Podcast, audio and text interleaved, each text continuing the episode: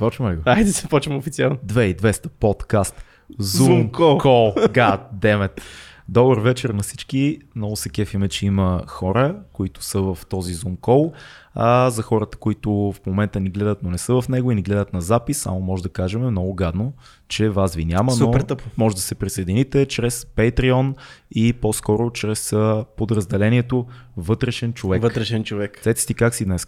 Ами, добре съм. Виждам те хубави хора. Аз искам да виждам повече от тях, ама ето само Стефан и, и Дилян са се престрашили да се покажат.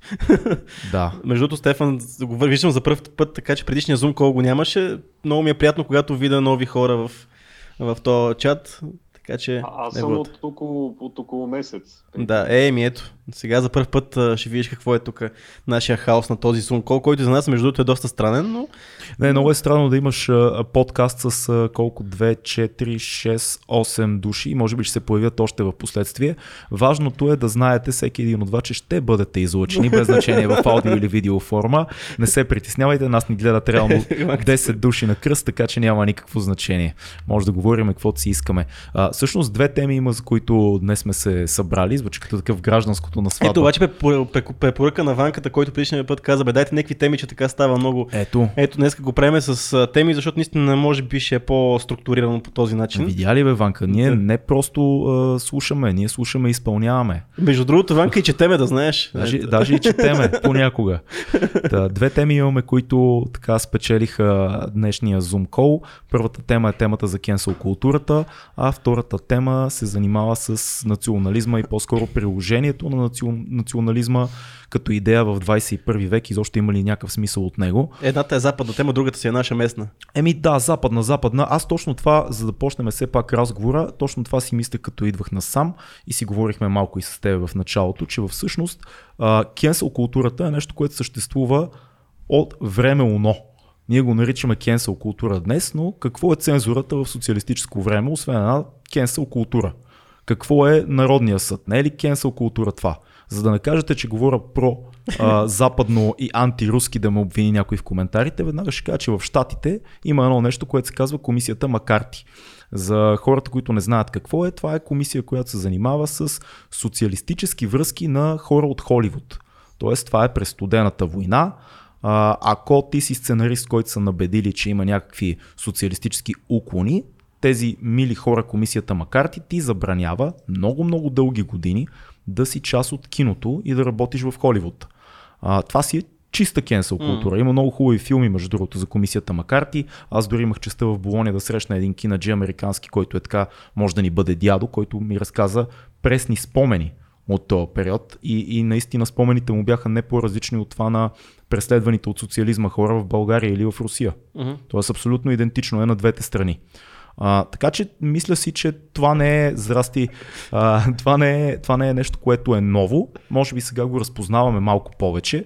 Може би се сменили идеологиите за това нещо, но преследване на база идеи, обвинения, изпиране на работата или на изкуството на някой заради неговите убеждения и неща, които е казал, а, не, не е нещо, с което света се сблъсква за сефте. Ма това е хубавото приложение на такъв тип кенсел култура, на някаква, някаква здравословна цензура. Е, не, не, което това, е- това не е здравословно, Смисъл- това е приложението. Приложението, Сега ще видим да. кое е здравословното. Да, да, въпросът е, че тогава имаме това приложение, но сегашното приложение, може би защото света става много по-чувствителен на много теми, защото ние сега в момента, като говорим за cancel култура, говорим предимно за някакъв тип дискриминация, някакъв тип расистски изказвания, някакъв тип неща, които не са свързани с общоприетите правила. Въпросът ми е в момента, когато става въпрос за сегашната cancel култура, по-скоро ние сега си правим някакво, някакви неща, които искаме да кажем и после да ви дадем нали, така поле за размисъл и вие да кажете после вашето мнение, но в момента а, може би от това, че на всяка, свободата на словото в момента нали, в интернет е толкова така лесно достъпна, че трябва по някакъв начин да се коригира цялото това, цялото това говорене. Но, понеже са толкова чувствителни на Запад, с темите за хомосексуалистите, с темите нали, за трансджендър и джендър идентификацията, с темата за чернокожите и така нататък и така нататък, че от най-малкото нещо може да се окаже, че а, твоя достъп до всякакъв тип платформи е спрян. Имам предвид Остави, остави платформи. платформите, това е само на най-лекото ниво. М. Какво става, ако когато веднага се сещам пресен случай, мисля, че с Георги в неговия подкаст Автентичност даже говорихме за този случай, какво става, ако ти си актьора Лиам Нисън?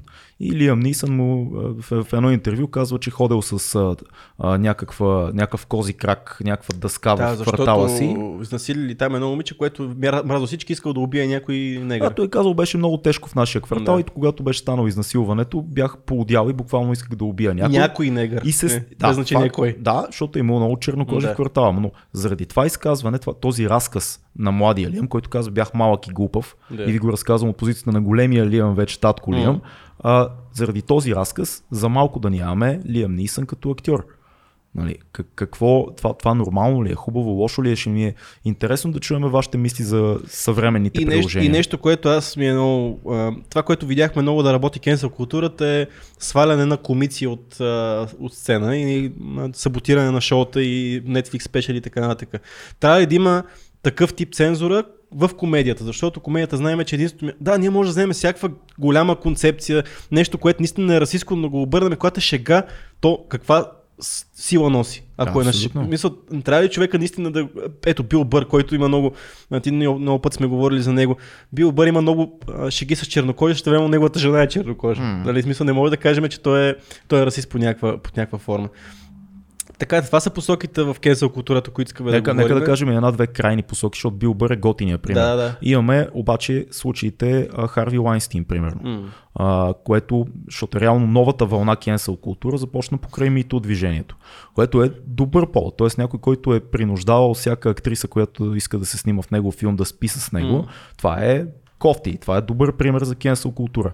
А, Ар Кели, нали, Мгм. всичко, което излезе около действията на Ар Кели, това също е някакъв позитивен пример за намеса на обществото. Т.е. обществото казва, ти си тотален задник в живота и ние искаме да бойкотираме а, твоята кариера, твоя живот. Изобщо ти си абсолютен лицемер. Ти не си това, за което сме мислили, че се представяш.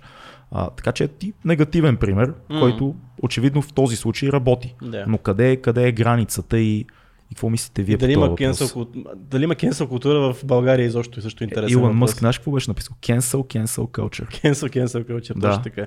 Между другото, другото, което е голяма тема е, че а, пък а, всъщност нали, имаше един опит преди 2-3 месеца а, СЕМ да влезе в интернет пространството.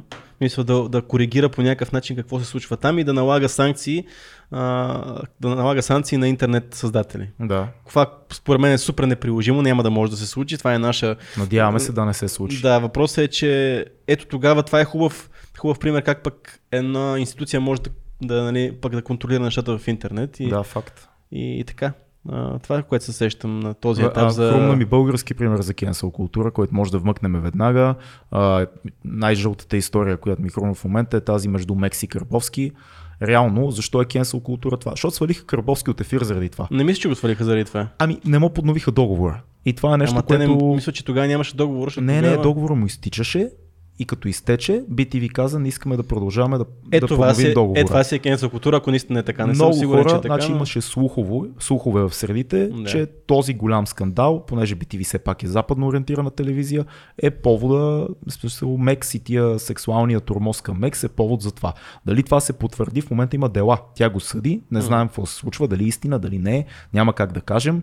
А, така че е ти повод за кенсел култура. Сега Крабовски ми прилича на мръсник на мене, Да. честно казано, така че Ми може и да е истина. Прилича ли ти не ти, не ти прилича? Прилича ми, И на мен ми естествено. прилича, Прилича ми, ама откъде да знам. Мек също, Мек се съдиха за кражбата на собствената и кола, е бати. Това е най, не е най-чистият човек, който да каже, аз съм тормозена. 50, и също има и 50 фирми, за, за да го Има и 50 ДДС. фирми, да. От друга страна съм работил с Мекс и имам хубави впечатления от нея. Държа Да, бе, супер той- готино, обаче има е бати делата тя, така че да знам. Се едно да те съди, не знам кой, Бошков. Да каже, Цеци Орлин ми откраднаха парите. Много се разговорихме ние, Да. а, включете се, много, много са посоките за кенсел културата, но ни се ще да чуем вие какво мислите. Кой ще се престраши? Как, раз, как разбираме кой се престрашава? Ами... Просто почва да говори.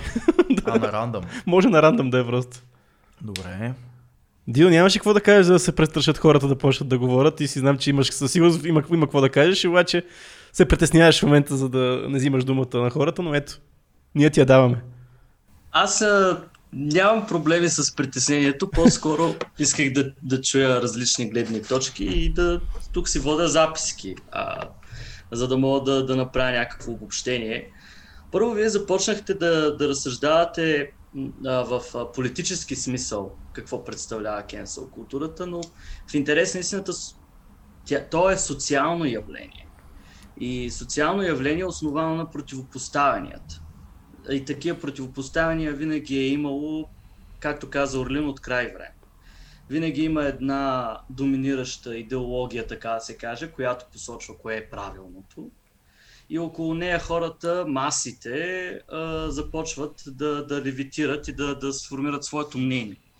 Всяк, всеки един момент, когато се появи нещо, което е от, от другата, от, от срещната страна, то бива заклеймено, и, а, но не се знае, или поне хората а, в омразата си към това, забравят да го погледнат по, от обективната гледна точка и да видят дали реално а, техните мнения и, и, и техното обвинение е, е, е правилно или просто те реагират на някакъв байас. А, и тук като говорите за, примерно, комедии, а, комедийните актьори, те използват. А, ке, а, не мога да кажа, че те са баш някакви жертви на, на кенсъл културата, защото те това, което правят е да осветят онова, за което ние не говорим. Защото културата, тя създава един етикет, който едни рамки, които не, не допускаме, не напускаме. И когато някой напусне и ние започваме да го канцелираме, започваме да се отричаме от него, м- същевременно има го и този момент, че а, трябва да разберем а, в коя роля сме ние като съдници в, при кенсел културата. Дали сме злодеи и дали сме герои. Дидо, извинявай, че те прекъсвам. Е, само нещо да видя дали съм разбрал това, което казваш. Тоест, според теб разликата е, че в тези примери, които дадохме а, в Русия и в Штатите, тогава цензурата идва от, да кажем, правителството. От... Да. А, кога, а в наше време това, което имаме в интернет в момента основно е обществена намеса. Тоест обществото да. сигнализира. Това е, това е разликата и абсолютно си в десятката с това. И обществото то се разделя в три основни групи. На героите, на злодеите и на жертвите. Mm. И а, по принцип хората сега като си кажат герои и злодеи си представят двете отделни противопоставяния и героите са на едната страна и злодеите са на другата страна, обаче не е така. Злодеите са в крайностите. И когато имаме хора, които отричат а, едната крайност, им, имаме другото течение, което отрича другата крайност. И както имаме най-леви, така имаме и най-десни хора, които са мега консер... най-десните са мега консервативни, най-либералните призовават към, към някакъв, а, а, някаква диктатура на, на толерантностите. И героите, те са по средата. Те виждат а, проблемите и в двете крайности и обаче не могат нищо да направят, защото крайностите движат света, а героите, които са неутрални, те много малко имат подкрепа. Дали, това... дали, дали проблема не идва от това, че всъщност цялата идея на, на, на това нещо е добра идея. Кенсъл културата в основата си е добра. Защото тя казва, когато обществото чрез интернет и чрез излизане, нали всичко почна от мито реално, чрез излизане на тайни в публичното пространство, обществото сигнализира и казва това е лошо, този човек прави лоши неща, ние го а, заклеймяваме и спираме развитието му като кариера или го съдим даже, както стана с Харви Лайнстин.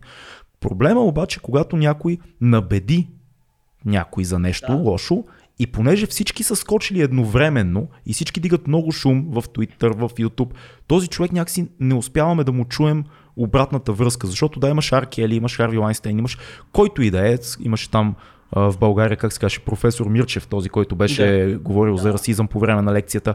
Но в един момент, когато всички скочат и нямаш време дори да разбереш дали всъщност това е така? Дали тия твърдения са истина? Имаше един актьор в Штатите, който бяха набеди- набедили по време на цялата кампания Байден-Тръмп. един от... Чай да видим къде е игра този вече, не си спомням такъв с една челюст. Не е от, не е от класическите, от новите екшен герои. Да. Който не беше казал нищо против Тръмп и, и започнаха да твитват неща, че той е съпортер на Тръмп, защото не казва нищо против Тръмп. Тоест, то, то беше цяла кампания за това, че той понеже не е казал нищо и ние асюмваме, ние приемаме, че този човек е генерално за Тръмп. И почнаха да го тролват. Ама такива милиони хора. Тоест проблема е, че нямаме прецизност в преценката си. И че от толкова много гласове ти Аз не това можеш ще да да кажа защитиш. точно. Защото сега в момента, нали, оч- очевидно кенсъл културата се регулира от, от обществото. От хората. Да, точно така. И когато станат много наистина и знаеш много добре в интернет. Ай, ние тук в България сме малко по-добре, така си мисля поне, но знаеш щатите какво е. Един твитне нещо, другия го ретвитне и вече някой човек даже въобще не е чул за какво става на въпрос, но вече той е убеден, че, че някой си е, а, е съпортър на Тръмп или че е хомосексуалист Е, че или че изнасилил или някой, някой да. да.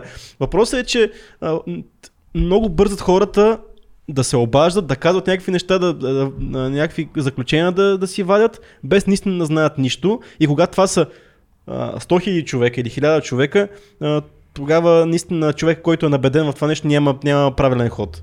И, а, а, дори, а дори след някакъв момент да, се, да го оправдаят, неговата кариера вече е приключила. Да. Защото аз давам, ще дам примера с, а, ще дам примера с а, Кевин Спейси. Ага. Защото Кевин Спейси, каквото и да си говориме, се оказа, че всичко, което се говори за него е лъжа. Нали, че всъщност, окей, той си имал някакви а, хомосексуални забежки, е свалял някакви момченца, но се оказа, че конкретният човек, който го е набедил, всъщност той го е свалял и той през цялото време се е кефил на това, което се случва. Да. И реално Кевин Спейси не е направил нищо наредно, защото имал консент, нали? Да. Но, Съгласие. но кариерата, да, съгласие, но кариерата на Кевин Спейси къде отиде заради това нещо? Ами, той беше кенсълнат от всякъде. Не, него го махнаха от, него го махнаха от House of Cards, което беше негово, беше огромен сериал. И да, и даже преснимаха и така нататък. Или J.K. Роулинг. М. Да, С точно така. С онзи твит за, за, за това, че жените са, а, са единствените, които мастурбират и тогава я заклеймиха, че тя е против а, трансджендерите. Знаеш ли И- това, и което, Отрече, това, което каже, отрече всичко, което прави. да, това, което каже, даже най- най-страшният аспект за мен на кенсел културата, защото едно е, примерно, да излезе, че ти си изнасилвал а, жени, мъже, педофилия и така нататък. Едно е да излязат някакви постъпки за живота ти. И хората да кажат, верно ли той е такъв, дето го слушам и гледам и толкова обичам като актьор и така нататък.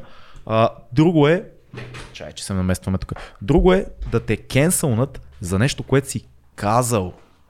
Мисъл, е това вече мен ме втрещява лично, защото нещо, което си казал, нарушава цялата идея за свобода на словото и възможността да се изразяваме, защото в един момент ние сами ще почнем да се регулираме и да си казваме, не, не, не го казвай това, дори да си го мислиш, просто не го казвай. Е, да, ама, нали, тук кенсел културата се насочва към две неща. Да канцелираш човек и да, консе- да канцелираш цяла една идеология или цяло едно социално движение. Защото хората, които кенселват, те не искат да се говори за това. И, си смята, и смятат, че като не се говори за това, а, то не съществува. И, и, и ще дам един пример. Нали, във Фейсбук, покрай всичките тези а, а, а, рестрикции по отношение на Адолф Хитлер, свастики и така нататък, хората, тези хора, които са привърженици реално на, на Хитлер и на свастиките, те отидаха другаде и Да. станаха още по-радикализирани от всякога. Да. И тук е проблема на обществото, че обществото е като едно махало, което се движи от едната страна до, от едната крайност в другата и всеки един от нас се намира на, някаква, на някакво разстояние от центъра. Когато ти канцелираш даден човек за нещо малко, той се дърпа, той се бута към крайността още повече и намира своят изход от ситуацията, защото Фейсбук не е, не е, не е целият ни живот. Ние имаме много други възможности, по които да общуваме. И, и, и ние сме доста а, така а, иновативни, когато става въпрос за това да отстоим дадена, дадена, дадена, дадена наша мисъл. И заради това, примерно, тези крайните националисти, аз знам, че те си общуват в, в сигнал или в телеграм. Мгм. И, Добре. и там си има канали, в които се пишат от, отвратителни неща. Мгм. Адски гадни закани и, и, и тези неща в един момент изплуват като движения. Миналата година имаше нападение над, организирано нападение над а, хомосексуалисти в, в, в, в Пловдив.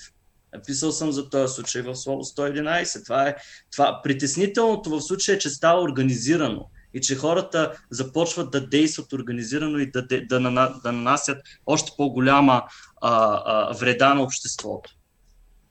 А, само да, защото има и надялко какво да каже, дигна преди малко ръка. Между другото, който иска нещо да каже и да не, и не може да се включи в разговора, просто има там една иконка, която е дигане на ръка и ние виждаме и знаеме, че следващия човек е той, така че недялко имаше такъв... Да, то вие да. минахте всъщност покрай това, което исках да кажа. Щях да питам до някаква степен дали според вас проблема е хората, които си вадят заключения или хората, които всъщност си споделят тези мнения и се изразяват. Защото точно това, ако почнем сами да се филтрираме и сами да си канцелираме мненията, за да можем да фитнем към общественото виждане, е, за мен е много по-пагубно, отколкото е, това, което в момента се случва по-добре е тези хора, които си вадят бързо заключения, по някакъв начин обществото да ги обучи да не го правят. Обществото да ги обучи да имат по-критическо мислене, що се отнася до теми идеологии или дори нека да са си крайни в своите заключения, които си вадят, просто не е нужно да бъдат м- на базата на... В смисъл, не трябва да цената на цялото това нещо да е изразяването. Да, абсолютно си прав. А, хората се затварят защото виждат какво става с други хора, които изразяват крайна позиция. И, и от това страдаме всички, защото идеите стават едностранни, идеите стават а, сходни, всички приемаме за даденост, окей, така мислим, всичко друго вече в първи момент, в който е изразено го кенсълваме, веднага го анатемосваме и казваме ти, ти така реагира, ти, а, ти не си с нас блокираме го и, и то дори не достига до нас. А когато не достигне до нас, тогава губиме цялата идея за дебат и, диску, и дискусия. На която и идея. Защото реално би трябвало, ако едно общество функционира нормално, според мен, да можем всяка една идея да я подложим на дискусия. Ма всяка една. В смисъл, говоря за крайни неща. Говоря за а, а, изтребването на евреите, нацизма, педофилията, ладева. Е, как се води нормален диалог по такава тема? Според мен това е единствения начин хората да се убедят, че самата идея е ненормална.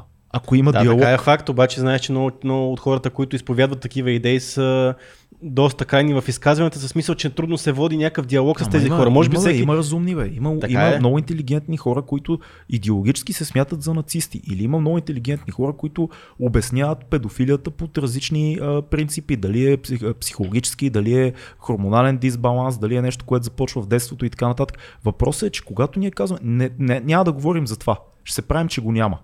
Е, има някаква идея, в която всички се правим, че не съществува. Не, то нека става въпрос да не говорим за това нещо, просто да не даваме гласност на крайните примери. То по-скоро това е идеята, пък... То по-скоро трябва да се да някаква гласност, но наистина да се случи някакъв цивилизован диалог. Ми трябва, а, да.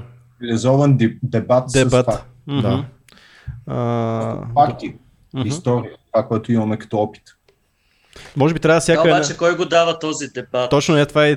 Кой е дава... момента на медиите първо, първо къде, в каква медия го правиш това нещо, къде, къде ти е ринга на този дебат, второ, кои, как ще излучиш представител от всяка една гледна точка.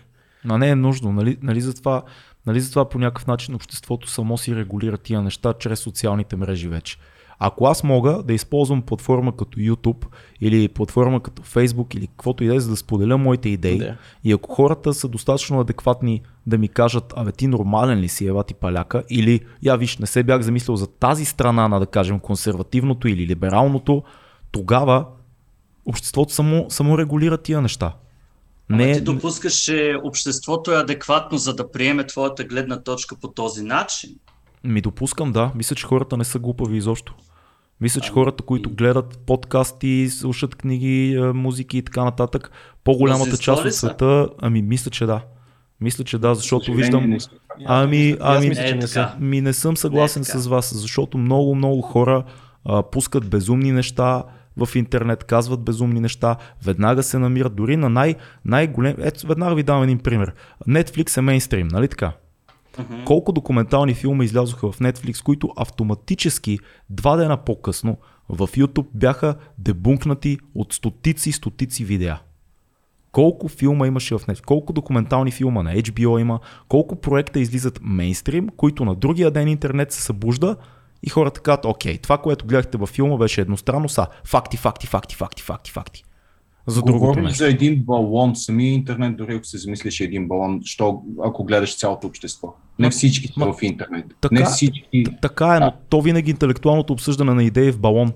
Въпросът е, че от този балон после се повлява цялото общество. Ама чакай сега, обаче тези, които са най-гласните примери за не са извън този балон. В смисъл, че са хората, които... Най-шумните хора не са тези, които биха се справили добре в един такъв дебат. В смисъл, най-шумните хора обикновено са някакви хора, които а, емоционално пишат два статуса във Фейсбук, което води до някакъв резултат. Това не са хората, които ще водят цивилизован дебат и хората, които ще имат а, адекватни идеи, които ще се а, конструират в повече от две изречения. Така е, бе, ма има и такива, които могат да конструират повече от две изречения и са Да. на същите идеи. Нека да дадем думата и на Лили. Но в, в, в, в такъв дебат, само да кажа, Да. А, тези, които са най-нали, ексцентрични и най-много плямпат, знаете, че много често се запомнят. Като... Факт, факт. Така е. Айде прави да не давам за пример. А, Дай го, дай го. на, а, е- едно предаване на, на референдум. Преди година или колко Мгм. беше. Да. Да. Еми, Просто тия хора се запомнят. Дали Да. с лошо или с добро, но правят по-голямо впечатление. Въпросът е само да, да вметна альтернативата да не говорим за нещата по-добра ли е? Защото всичко това, което казвате е така, проблем е. Има хора, които отиват някъде, правят шоу. Другия вариант е да не говорим изобщо за нещата. Тря, Не, не, трябва, е- трябва да се говори. Да. Трябва. Да. И със сигурност и тези шумни хора, последно само казвам, и сигурно са тези шумни хора, които може да съвсем, както каза, емоционално да напишат два статуса и те трябва да бъдат включени в дебата, защото тогава пък всъщност канцелираш тях. Да, В смисъл, всеки един трябва да има място на масата. така е. Добре, да чуем само Лили, аз имам да кажа след това нещо. Аз ще се върна малко назад Мгм. в разговора. Като цяло самата идея на кенсел културата е много окей. Въпросът е, че хората имаме навика да залитаме в крайности, да започваме да казваме кенсел на това, на това и на това. Всичко. Аз също съм много съгласна, че просто трябва да се изчака, да се даде гледна точка, да се слушат фактите, да има аргументация, да има дебат, ако трябва и тогава нали, да заклемим. Това ще бъде кенсел точка. Нали. Мгм. А другото, което е действаме много стадно. Всички се нахвърляме върху нещо, без да го обмислим. Просто защото някой се нахвърля на там. Мисля, че оттам се получава целият проблем. И другото, което е според мен големия проблем, че имаме свобода на словото, много сме либерални, много сме разбиращи, а, нали, се чувстваме на разни хора. В същото време обаче а, запушваме устата на други хора, казваме, ти не можеш да говориш, ти не можеш да кажеш това. И а, по този начин се получава а, много голям парадокс, защото борим се за свобода на словото, докато всъщност затваряме устата на някакви хора. Има неясноти около самата кенсел култура, според мен. И има на къде да се работи, за да бъде тя една работеща система като цяло. Аз пък ще дам пример, според мен в България пък няма такава кенсъл. Мисля, е, липсва такава кенсъл култура, която е положителна кенсъл култура, такава, която да е коректив на обществото. Мгм. Защото ако имаше такова нещо, нямаше да гледаме отново и отново да гледаме същите хора, които нали, участват в такива диалози. Нямаше да гледаме Волен Сидор всяка година, като за, за да трупаме рейтинг. А, ето, даже ще дам пресен пример, който е, а, който е с този скандал, който стана анти- антисемитския скандал, който стана в това предаване с Орлин Горанов. Да. А, което нали, беше грешка, а, беше си някакъв проблем. Според мен имаше някакви вътрешни санкции, които случиха след това, но никакви последствия, които обществото да си. Обществото а, беше каза някакви неща и беше и млъкна след два дена общо заето. И това случай се потули.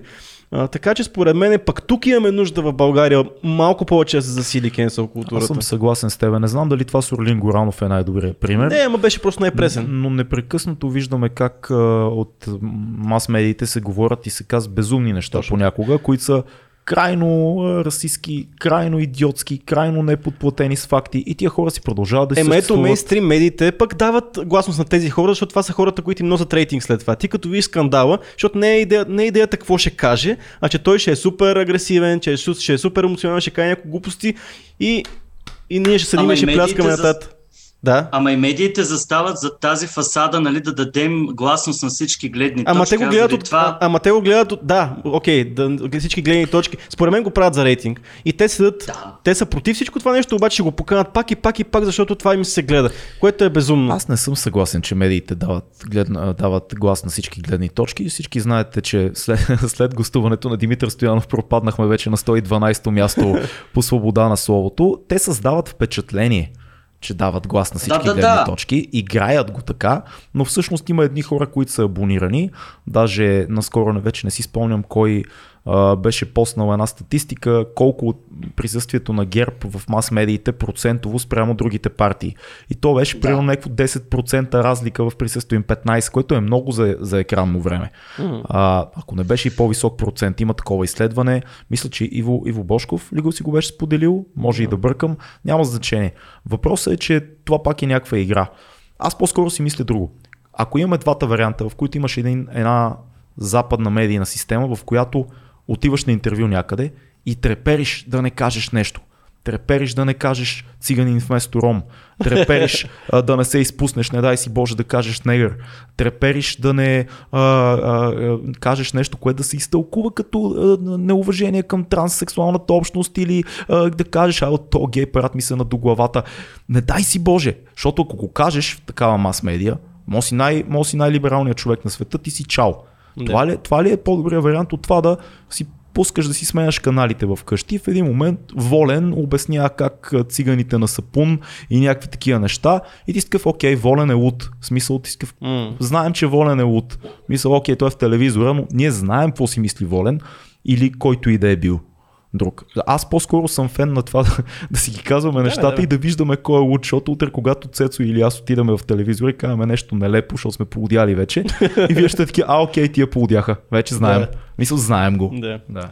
Георги, да само кажа ли да... някаква глупост? Къ- Само, извинявай, Иванка, сега само ще дам думата, Да, защото да. Георги вече от, да, от известно време, за да има някакъв ред поне. Да, здравейте от мен. Здрасти, Георги. До сега, до сега слушах и така се опитвах да, да влезе в темата и нещата, които ми изкачат лично на мене са вие казахте много интересни неща, но това, което на мен ми изкача, е, че нивото на осъзнатост е много вързано с това какви критерии поставяме за дадена кенсел култура в, например, какви са критериите у нас, в западния свят и нещо, което ние забравяме, че има и свят на изток. Тоест, М. какво, какво се забравя, например, в Русия, какво се забранява в Китай и навсякъде по света самата, то най-вероятно е обвързано и с, и с културата. И втората точка, която искам да кажа е по-скоро, че всеки един от нас има индивидуална culture, в смисъл индивидуално канцелира дадени неща на база това как е възпитан. А, и личности, предполагам, също имаш предвид. Канцелираш и отдадени личности. Еми, ти да. се канцелираш от дадени личности, Да. от дадени, дадени мнения. Мгм. Защото ако, нали, че, често в разговора се казваше, че нали, а, всеки има право на мнение, но социалните мрежи, както и след, след вашия подкаст гледах Social Dilemma, точно това е, че не е така, че реално това, което е в интернет е много наш избор. Мгм. Общо взето и, и за това се изисква известно осъзнатост, и известно ниво на ти да се а, да се изправиш срещу това, което ти, нали, ти предоставя алгоритъма, както се нарича, Мгм. или това да, да потърсиш различното мнение. И, и то според мен е точно едно от нещата, които е свързано с cancel културата е това, че ние самите понякога отричаме нещата, които, за които не искаме да чуваме общо. И за които така, това да го обвържа пак на личната тематика. Тоест, всеки си поставя границата, да използвам малко чисто от психологията, т.е. всеки си поставя границата някъде на това, кое приема за обществено прието и това, кое не е обществено прието. И т.е. на база това ние решаваме какво да допуснем и какво да отречем от нашия свят. Нещо такова. Да. Да. М, супер. Ванка? Да, здравейте. Здрасти. Здрасти. А, отново само да кажа, че по принцип аз избягам да използвам а, някакви слабо деф... такива понятия, като които трудно се дефинират и не, не може различни хора си разбират различни неща. Абстрактни. Да, абстрактни понятия. Като една история през 90-те години минам през една институция и едни лелки са се събрали върху един нов компютър и едната вика, дай му цанцел. Та цанцел и окей са си старите бутони на, на Windows и да, трябва да се горе-долу това са двете опции. Mm-hmm. Въпреки М- както някои неща, рандом неща, произволни могат да придобият някаква а, слава или вайрал, или както се наричат в, а, в медиите. Може би това е с кенсела, може би е обратното на обратното на вайрал. Тоест някой, някой човек да е получил, да е обрал негативи за за не... Е, да, да, да, Ванка, ама... Не, ама не заслужено. Бая, бая обратното на вайрал е ако а, ти спрат възможността да упражняваш професията си, примерно, или да, да, кажем, че не си известен актьор, а си, примерно, човек, който отива на интервю за работа и си много способен професионалист, но а, шефа, в смисъл човек, който ти прави интервюто, е надникнал в социалните ти мрежи и е видял нещо, което не му харесва. Ама такова... А, не, не, не, че си се снимал по гъс, а примерно, че си а, написал, че харесваш, откъде знам, какво е казал Каракачанов. Та гледна точка, хората, които най-много се облагодетелстват от Viral, uh-huh. също може би на тех най-много могат да им навреди тази цанцел култура. Цанцел култура е много яко.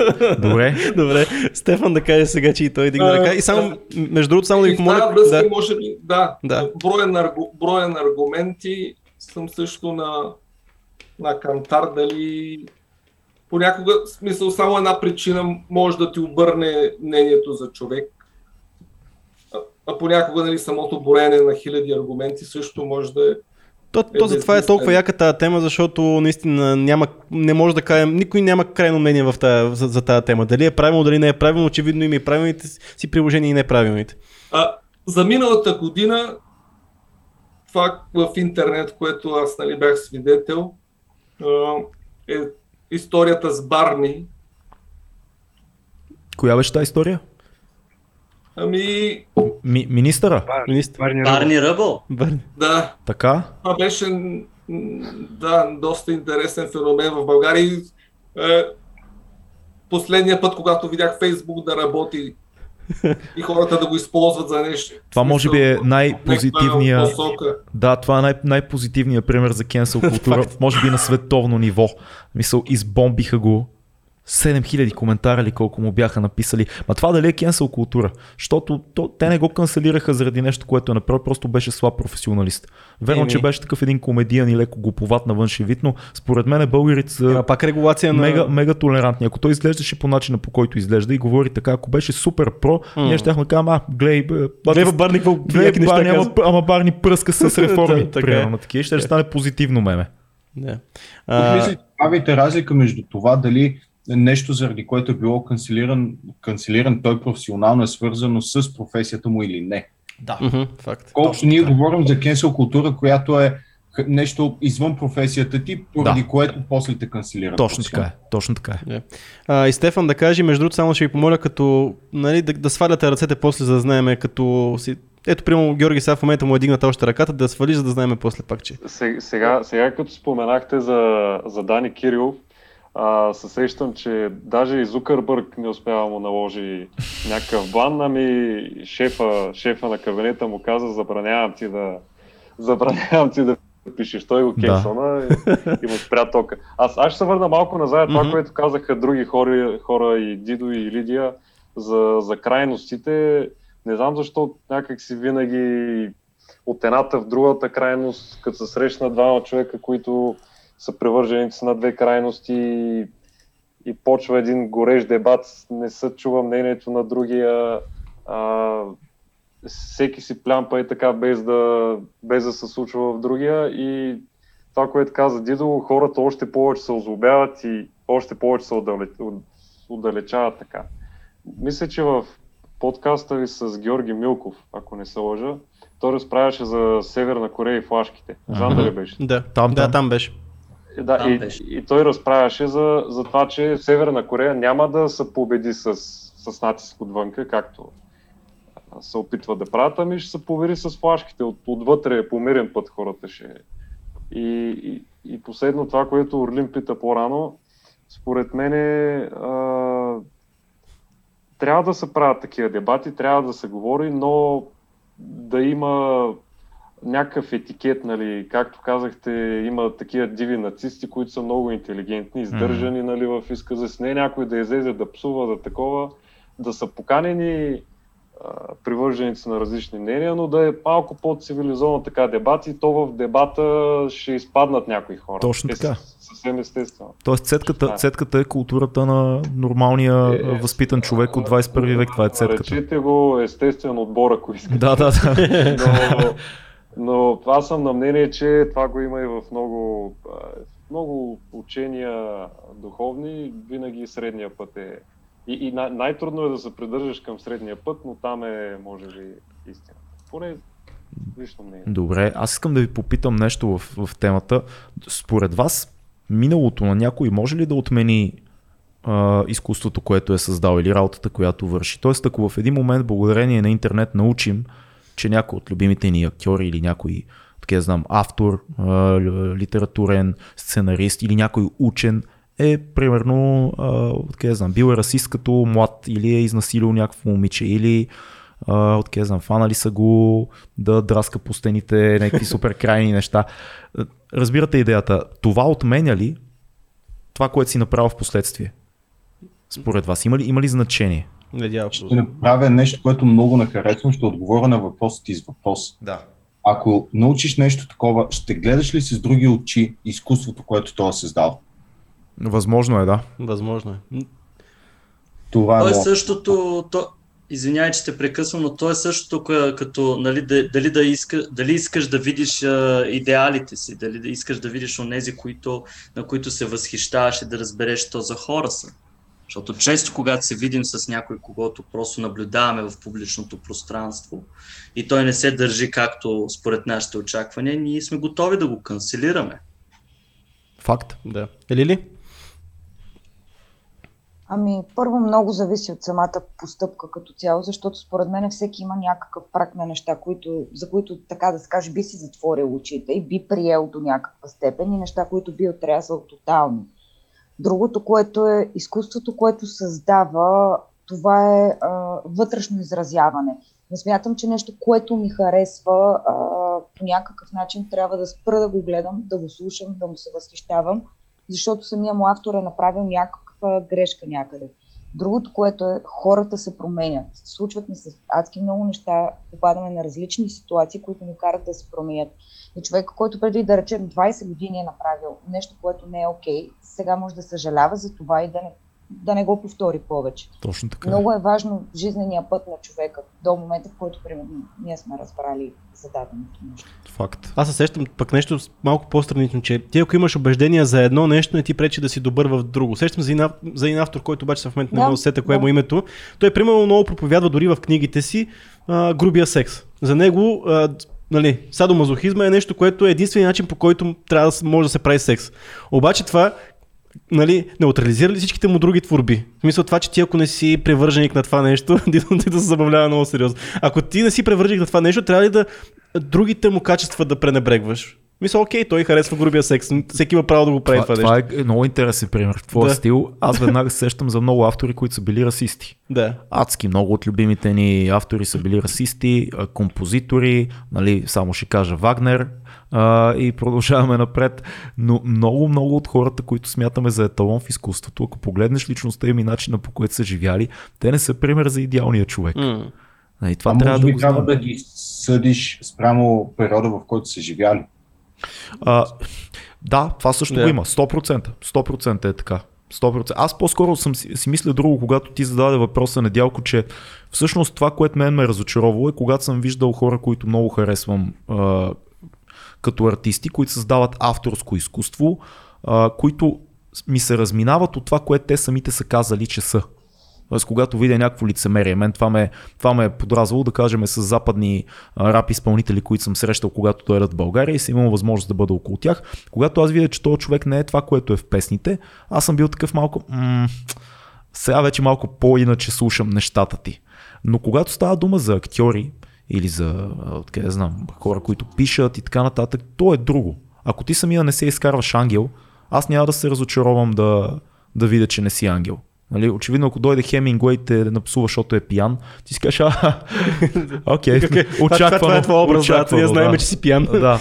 90% от времето. Да. А, Слави, нещо преди малко искаше да кажеш? А, да, аз май не мога да вдигам ръка, защото нямам тая икона. А. Ама нищо де. Нищо. Вдигай, вдигай с ръчната. Дигай. Ръка така. Да. А, добре, а, нещо супер, а, което днеска точно гледах, а, този на Guardian of the Galaxy режисьора. Точно неща, които е писал преди 10 години, те, и му видях твитовете, те са доста дебилни, в смисъл леко черен хумор, а, но го уволниха тогава, смисъл не, не знам ли го върнаха после на работа, но го уволниха от а, втория или третия филм беше, актьорите се застъпиха за него, той излезна с а, някакво становище, че вече е друг човек, че се е променил и така нататък. И това е такъв реален случай, нали, нещо, което си писал, някакъв твит преди 10 години, дали би ти коствал а, кариерата след някакво време, защото не знаеш как ще се променят времената. А то много хора, много често, особено с твитовете, извинявай, ще те прекъсвам, ама примерно и с Facebook статуси е така. Аз колко Facebook статуса съм написал О, на, и на аз. 6 бири. Да, да, да. и на аз. другия ден си ги поглеждам и си казвам, Аз пати какъв съм Аз идиот. съм писал на ръки е така вечер вкъщи, Да. просто за да тролвам. Да, защото така гледам че нещо- няма, даже, даже не си се променил за 5 години, ти се променил от вечерта, като си бил пиян до сутринта, като си изтрезнява. Ама виж за малко да го махнат. Виж да, така е факт. Да, бе, да, така Да. е, точно това е, то, това е странното, защото не, всеки може да направи някаква така, особено когато става въпрос за твит, извиняй. Защото Да, колко, да, колко, колко символа са там? а, То е като SMS от едно време. Сещаш се толкова символа са Ама аз, аз мога да ти дам веднага, сега ще включим и Стефан, mm. понеже виждам, че дига, но аз се замислям примерно в всичко, което съм написал или казал от както а, ползвам интернет като тинейджър до сега, ако някой се разрови, имаше мощна кенсел култура в България, аз съм чал генерално. В рап песни, в а, изказвания някакви, в неща, които съм писал като статус, особено в песните ми. Аз имам националистически период, разбираш. Аз имам период, в който Имаш с кой- нас Коприм гониме турци. Такива Да. и пееме как ще убиеме някакви хора и някакви е такива неща. Имам, имам зловещи неща. Факт. Той има записи от абитуренската. Ама не, абитуренската ни е най-малкият проблем. но имам крайни неща, които съм мислил по един начин. В смисъл не съм бил някакъв нацист такъв. Да. Но съм имал а, крайни десни националистически виждания за това какво трябва да бъде България като бъдеще. А, и това е, защото съм бил на 20. Сега, се, сега някой, ако го изкара от контекста и го пусне утре и каже, а, това е то, дето си мислите, че е много толерантен, ама не е изобщо. Но това не е ли пътя на един човек М. просто? Извинявай, да. Да, Стефан да, да. каже, защото... А, според мен хората се променят и, и това е факт. Това, че си казал нещо преди 10-20 години, в момента може да е съвсем друго мнение. Както казахте, за едно изтрезняване човек се променя. Абсолютно. И, а, и много от нещата, които са казани и направени, трябва да се гледат в историческия контекст. Исторически, политически, културен и така нататък. Защото според мен, ако някой, който се обявява срещу расизма е бил роден примерно преди 200 години, той ще да цели чернокожи с камъни и да ги бие с пръчки и с, с, с, нали, всяк, всякакви такива примери. И както не знам дали във ваш подкаст беше или някъде го слушах, ако много хора казват, нали, как е възможно от 30-те години толкова, а, толкова германци да са последвали идеите на Хитлер. М. И някой казваше, ми ти да беше роден в Германия и, и на теб да ти беше насаждано, нали, американците на прецакаха, евреите на прецакаха и ти ще да се вържиш на тия идеи. Затова е много Най-вероятно, да. да. да. ис- историческия, в какъв контекст са казани тия думи. И само последно, някой човек като направи нещо такова, един вид сгафи, и особено в медиите, този човек се заклеймява. Не, той е такъв, няма да се промени, той това го е казал, това ще тежи до гроб, нали, и са, и са, и са кенсълва един вид човека. Това е про- просто, той на времето е казал, че мражи чернокожите и той за нищо друго не става. Отхвърляме го. Ама ние сега много, много сериозно го виждаме между това нещо в сегашната политика. Всеки, който влезе в политиката и по някакъв начин му се търсят някакви кирливи ризи и се намират, защото то е реално толкова лесно в момента да намираш някакви такива неща. Да. Така че, ако, може би това е единствения проблем в България, само ако тръгнеш наистина да влезеш в политиката. Тогава ще ти извадят, тогава нашия приятел Димитър Стоянов ще ни извади всичките кирливи ризи, ще каже, гледайте. Аз само искам да сетих се нещо. А, когато пишем сценарии и, и работим върху даден персонаж, абсолютно всеки сценарист ще ви го каже това, най-тъпото е да изградиш персонаж в, в сценарий, който е няма грешки, няма проблеми, няма нещо кофти, което прави. Винаги, когато правиме ня- някаква история, пишеме и, и, и гледаме главния герой, главния персонаж, си казваме, окей, той трябва да преодолее някакви трудности и така нататък, но винаги търсим да има някаква а, нотка на някакво малко злодейство, нещо, което този човек да направи или нещо, за което да не е прав или, или нещо, което да ни е леко неприятно в него, за да има някаква крайност. Си кажем по някое време, абе, много е интересен главният герой, затова е гадняр. Защото иначе нямаш човешко същество. Иначе имаш някакъв, някаква карикатура, някаква така картонена изрезка. Да не е нулата. Защото нулите са най-скучните хора. Те са перфектните и те реагират според нашите очаквания. Повечето хора левитират около нулата. Дори когато си спомням в училище, когато учихме Байганю, Байганю, който трябва да е еманация на всичко лошо, което българина може да бъде, дори тогава имахме задачи от типа да намерим доброто в него и да го, да го приближим малко към нулата.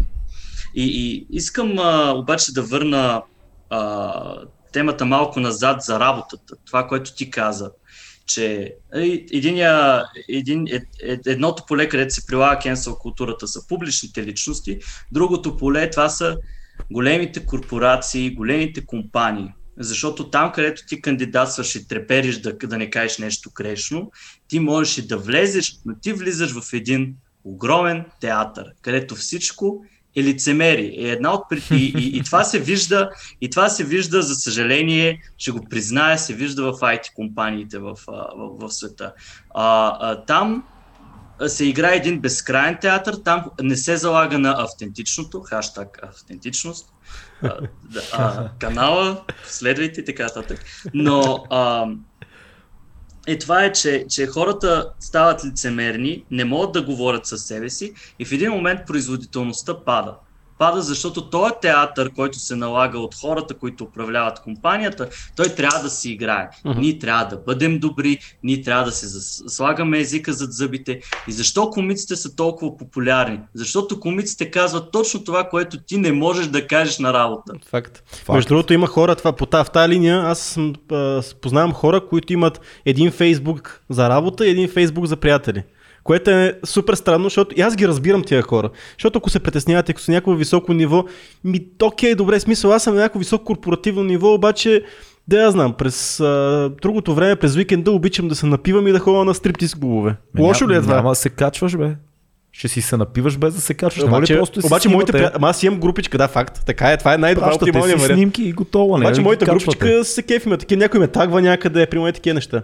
Ще му звънне, ще му кажеш, пич. Ема ето, че хората... Става, искаш да изгубя работа. Да, добре, обаче, точно обаче има хора, които правят такива два да, профила в Facebook. Странно ми е, много работа да. ми се струва. Да, факт. Недялко преди, преди Слави да каже, че дигна ръка. Поздрав... Цецо, да. между другото, е много впечатляващо как модерира днешния разговор, което не, е, не е малко усилие. Браво, Цеци. Да ми благодаря ти. Да. Първо един бърз отговор към последния коментар. Има много голяма разлика от компания до компания и колко mm-hmm. по-малък екип, примерно, защото и аз работя в IT компания и мога да ти кажа, че при нас това да си да отидем да се скараме като българин е едно от най-ценните неща в компанията. Да много запазите по-дълго. Опитваме се. Да. А, сега... Мало колега.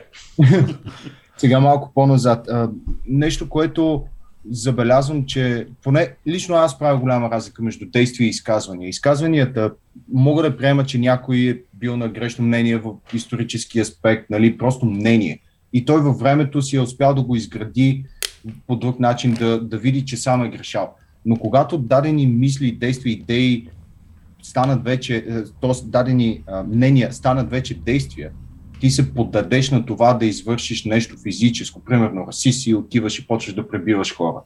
Или А, каквото и да е в този аспект, тогава вече не знам колко мога да приема, че този човек би се променил в последствие. Ама думите не са ли намерения, в крайна сметка? Мисля, че... Намеренията не са действия. Точно така, обаче въпросът е, че ти почва да страниш от хората, които имат някакви намерения, защото ти не знаеш кога намерението ще се прехвърли в действие. То това е може би основното, защото ти предпочиташ да не си с този човек, дори той никога нищо да не свърши. Аз, аз разбирам това, което М. казва Недялко, но не съм съгласен, че ако веднъж си извършил действие, вече не можеш да се промениш. Да. Защото повечето истории, които съм виждал и съм чувал, са точно за хора, които са стигнали до края, направили са нещо чак тогава се появява последствието, което ги кара да се променят. Веднага се сещам един филм, който може би повечето сме гледали, а, Американска история Хикс Мгм. на Тони Кей филма Да. с, а, а, как се казваше бе, а, Едвард Нортън. А, там, ако си спомняте, главният персонаж беше крайно убеден а, расист, който застреля а, едно, че не, е, е, е, беше, какъв беше този? Крадец се опитваше да влезе в тях, който беше чернокош и той го уби. Реално и отиде и лежа и в затвора се промени, защото видя колко са изпляскани другите и как не е никаква идеология. Това всъщност това е маска за внос на наркотици и така нататък. Той се промени, защото видя системата в крайността й. А, тоест, може би за много хора точно действията са това, което ги Между променят. другото, като каза за филм, може би един от любимите ми филми, който е на тази тема, основно за расизъм и хората, как гледаме а, различните хора, е Сблъсъци от 2000-та година. Краш се казва. Ага. Той е с а, Луда Крис, с а, Дензел Вашингтон, с а, Сандра Бълк, в смисъл голям състав е и там то беше паралелни 5 или 6 истории с а, такива, които са свързани по някакъв начин с расизма. Нали. Хората от гетото, майстора, който от а, мексикански происход, а, и така нататък, и така нататък. Е Да. много интересен филм точно в тази посока, как ни се променят действията спрямо това как ние виждаме а, света, как виждаме различните хора. Така че това е между нещо, което препоръчвам много силно това филм. Да, супер е това. Та, идеята ми беше, мисля, че надялко много често и тези хора, които стигат до крайни действия, а, дори понякога имам чувство, че те имат по-голям шанс да се променят, отколкото хората, които просто си говорят и някакси тихичко си а, казват в себе си едни неща или си ги обсъждат тихичко с приятели. Нали, Билбър казваше, а, истинския расизъм е тихия расизъм. Тихо край басейна гледаме осъдително и казваме, този негър не може да бъде в водата. Нали, Това е тихичкия Казва се- расизъм. Казва се регресия на средната стойност. Като стигнеш до крайността и се връщаш, ставаш малко по-умерен, по-олегнал.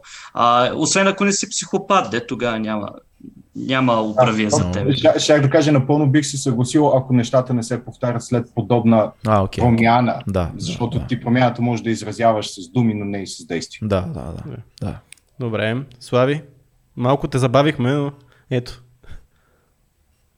Той върши нещо. Не, нищо, нищо. А, съгласен съм с Орлин, че всеки търпи промяна и към кой реферираме. Отново към Чичо Джо Роган, даже си гледам тук подкаста му. А, 1419 епизод Дарио Дейвис. А, препоръчвам ви го да го изслушате.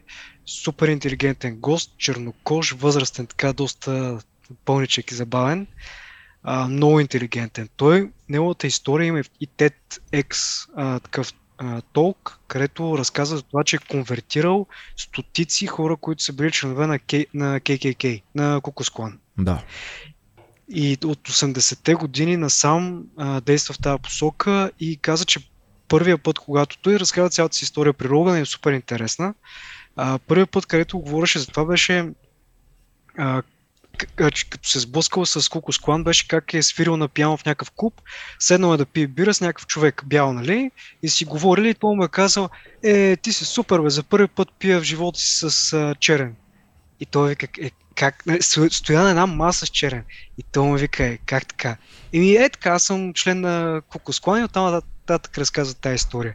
И още той ги е изварил от клана и има, има връщане назад. очевидно. Има, има една важна част в тази история. Между другото, аз гледах подкаст с него, супер интересен е, но това, което е важното в биографията на този господин, който се сблъсква челно с хора от Кукулс Клан и ги конвертира чрез дискусия, той е отраснал в Европа. Не, Така не- да, всъщност той е. О, да, да, да, да. това е много- дета различни. Много да, е важно, да. защото този човек, реално цялата му представа за света се изгражда в стария свят, който и ние оби- обитаваме.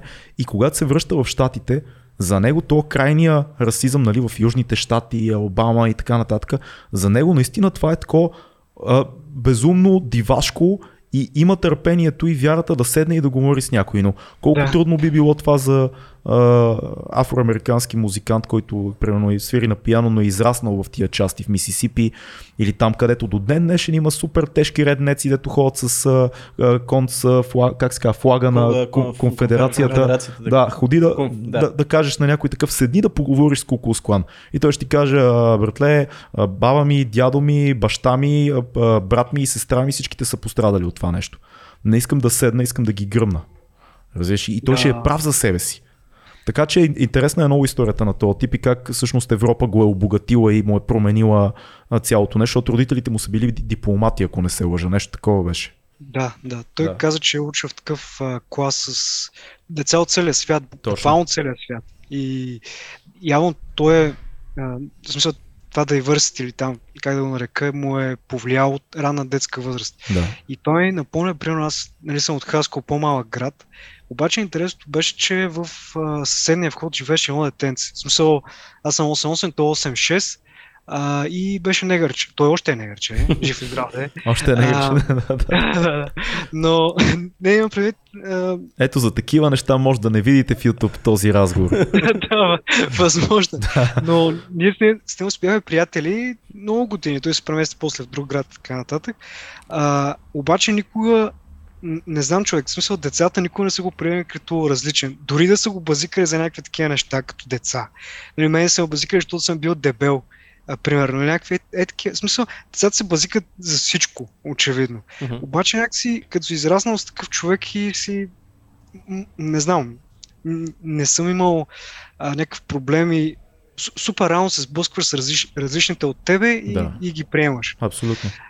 А това, което в момента се случва, нали, малко да завъртя разговора от cancel към inclusion културата, нали? особено в киното и в културата, в културата като цяло, а, мен идва малко натрапена като идея. Смисъл, too much е така изведнъж.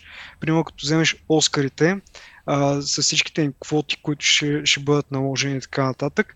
И Ан Болейн, снимали някакъв сериал за Ан Болейн Да. и сега актрисата е супер красива, но все пак момичето от Африка, нищо Да, общо да. с Шотландия. Да. И някакви странни такива неща, не знам. А, аз, аз съм съгласен с теб, натрапено е, но може би когато много дълги десетилетия, векове имаш а, отношение към едно малцинство, към малцинствата, в смисъл към а, другите раси толкова крайно, в един момент за да се бутне махалото малко трябва да се засили, да е леко натрапено и то само ще си намери пътя. Иначе за Ан Болейн, и аз, аз си чух тази новина и четох за това, и първоначално реагирах като тебе и си казах, а това е безумно вече, нали, бати извращението, да, го, да стигаме до там. И после се замислих колко много театрални постановки има, които интерпретират Шекспир, примерно, в Да. съвременна епоха. Или, примерно, разменят жени и мъже. Или, примерно, правят някаква интерпретация, която е супер такава а, артистична. Просто интерпретираш текст. Може, ако го разгледаш от тази гледна точка, да видим какво ще стане, ако поставим цялата ситуация на Ан Болейн на друго място, защото не знам какво ще е, но ако така го направят, ако е в друго време или на, на, в друг свят, на друга локация, не се правим, че е имало черни шотландци, които са сестрите Болейн, нали? А просто фанем този сюжет и го поставим някъде, тогава би работил, тогава ще е интересно.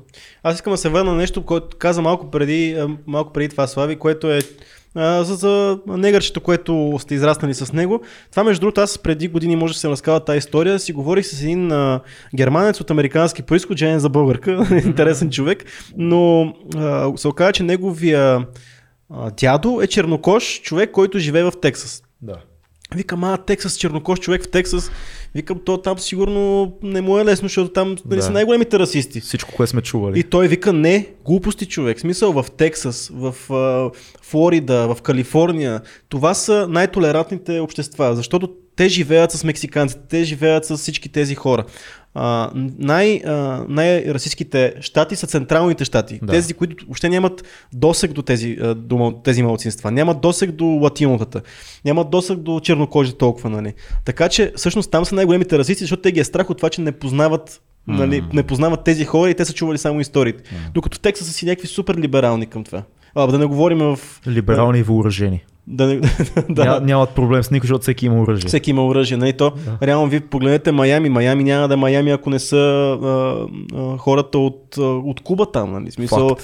те, те променят целия, целия облик на, нали, на града. В смисъл, Не знам дали знаете, а, от, а, чисто от а, история на, на кулинарията, кубинския сандвич, примерно, той не, в Куба няма кубински сандвич. Обаче кубинците отиват в Майами и почват да правят кубински сандвичи, за да изхранват а, хората там, да си скарат по някакъв начин парите, както тук са дюнерите. Точно това ще да кажа. Да, дюнерите са също да, нещо. Да. Само, че дюнери има там. но Да, кубанос е нещо, което... Всички е... обичаме дюнери. Да, факт. Ще... Така че да, ние нямаме... Тоест, Да. тоест от всичките истории, които чух до сега, мога да направя обобщението, че колкото с, с по-различни хора общуваме, толкова, и то в а, момент от живота си, в който все още се променяме активно, толкова по толерантни, толкова по а, а, а, не толерантни, но с а, а, адекватна представа за, за това как функционира света и как функционират социалните процеси, ние ще, такива хора ще бъдем. Да. И ще можем да преценим кога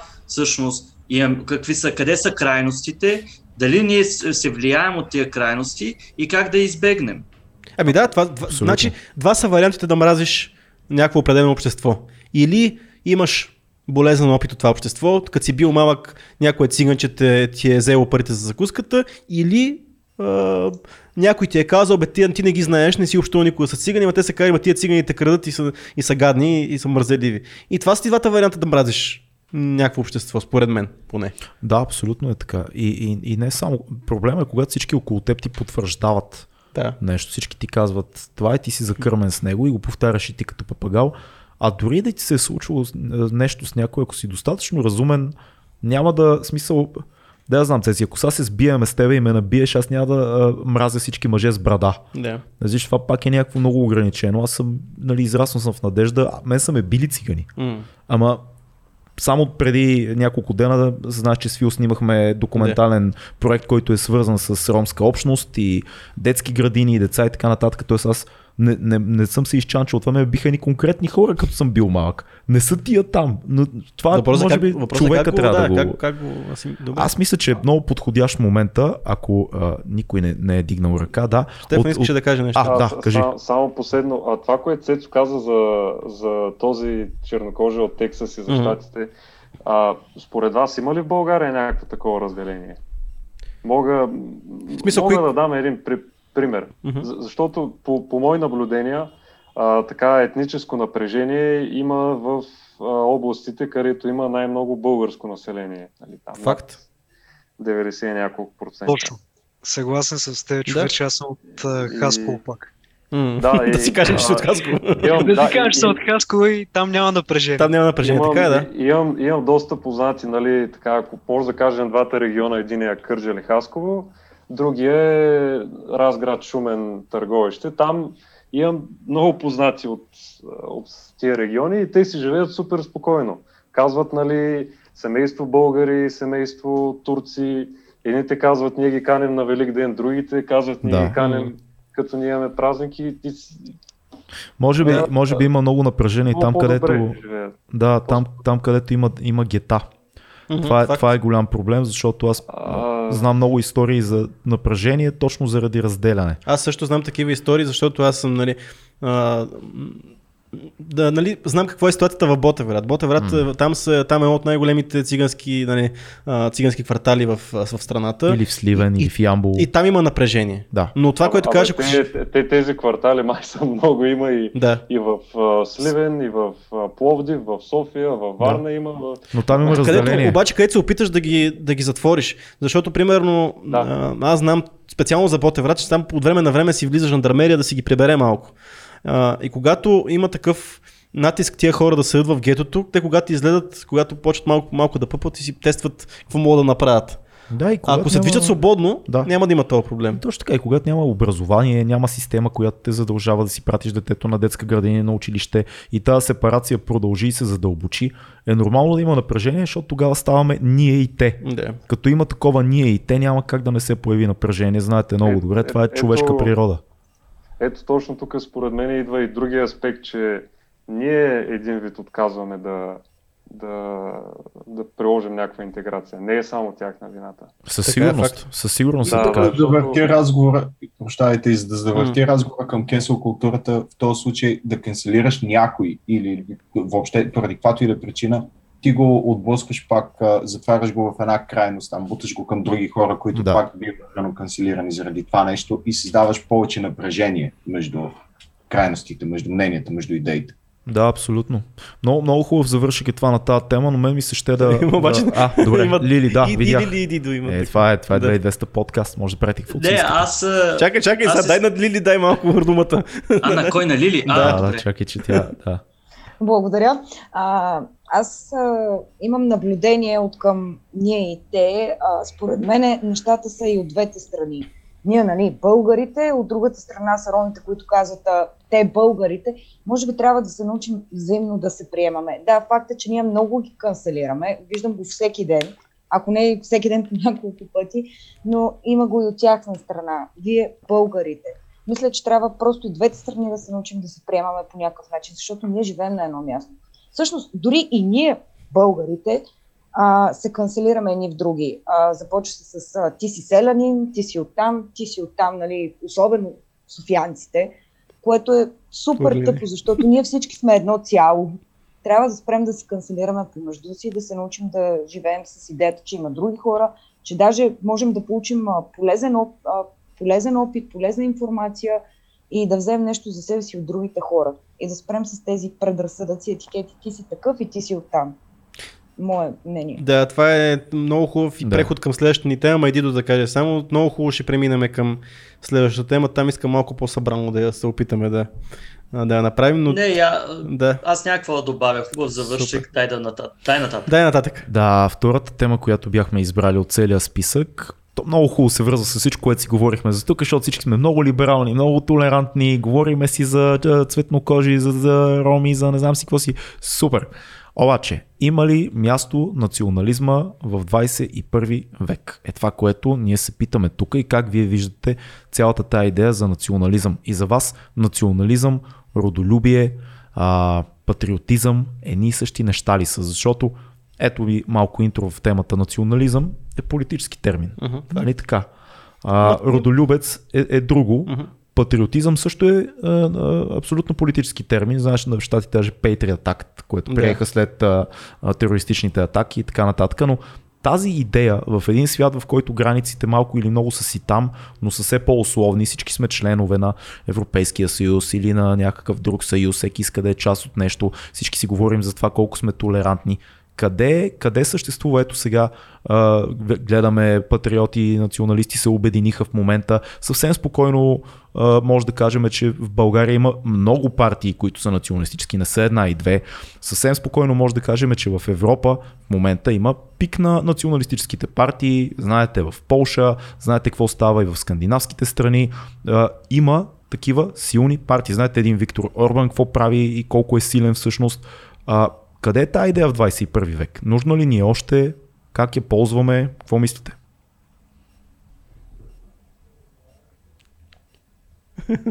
Включването на темите не е много плавно. Да, да, да. Аз, аз, като, аз като някой, който най-не е образован точно по тази тема, ще се включи първи тогава. За мен национализъм и патриотизъм, поне в моята глава, означават съвсем различни неща. Национализъм е точно това, което ти описа партиите, това модерното движение да, да се опиташ да спечелиш на гърба на това, че някакви хора са точно патриоти, да се опиташ на техния гръб да спечелиш а, някаква, нали, съответно, слава, едва ли не. И е по-скоро свързан с омраза към нещо, отколкото с а, нали, патриот, отколкото патриотизма, който за мен е свързан с някаква любов към традициите, любов към родолюбие. Както Да, родолюбие. Да. И това е лично моето мнение. За мен разликата е огромна, дори на моменти, както казах, си противоречат. Едното е свързано с омраза към нещо чуждо, другото е свързано с любов към нещо твое. Обаче точно това е политизирането на родолюбието не води ли това, че ние да гледаме на представителите на, ако кажем, те този е патриот, в момента патриот е мръсна дума и то не е заради това, че наистина патриот е мръсна дума, а преди два факта. Едното е, че има политическото значение на думата патриот. Всички тези, които в момента се обединяват националисти и патриоти, които ние много голяма част от обществото не харесва. Нали, вижда се от нали, изборите на гласи в последните години. Нали, те влизат, ама влизат къде да влезат.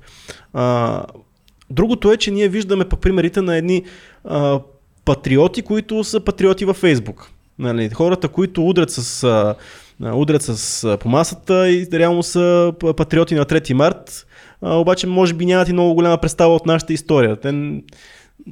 И, и въпросът е, че е тези два фактора правят а, патриот и националист мръсна дума в момента, което е най- най- да, да, да, да ама, ама съгласи се, че ние казваме, нали, тези имат малко гласове, но истината е, че примерно партията на Слави, тя не, е, не се дефинира като националистическа, но много патриоти Много гласуват. хора, които се дефинират като патриоти и националисти, разпознават в партията на Слави а, един вид почти националистическо движение заради нали, цялата линия с песните, заради това, което шоуто поддържа дълги години.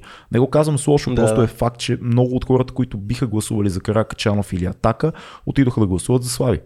Нали? Да. Така че има явно някакво, някаква нужда във всички за тия идеи. И другия въпрос, който аз искам да задам, ти като си патриот, имаш имаш ли, по-скоро патриотите имат ли чувство за някаква собственост на това, което, на земята, която обитаваш, защото аз така го усещам. Те едва ли не са готови да се борят за тази земя, която те, според тях, те справо притежават по някакъв, по някакъв начин. Това, това, ми е, това ми е интересно, защото аз наистина не мога да, не мога да влеза в а, главата на им патриот, защото аз не съм такъв. Аз мога да кажа, че аз харесвам голяма, аз харесвам нашата природа, аз харесвам нашата култура, харесвам много от нашите традиции, но същевременно не съм, не, не искам да се наричам по никакъв начин патриот, защото аз много неща и не харесвам. Mm. И от нашата история, и от така че mm. избирателно. Я да видим Стефан. Стефан да видим какво иска да.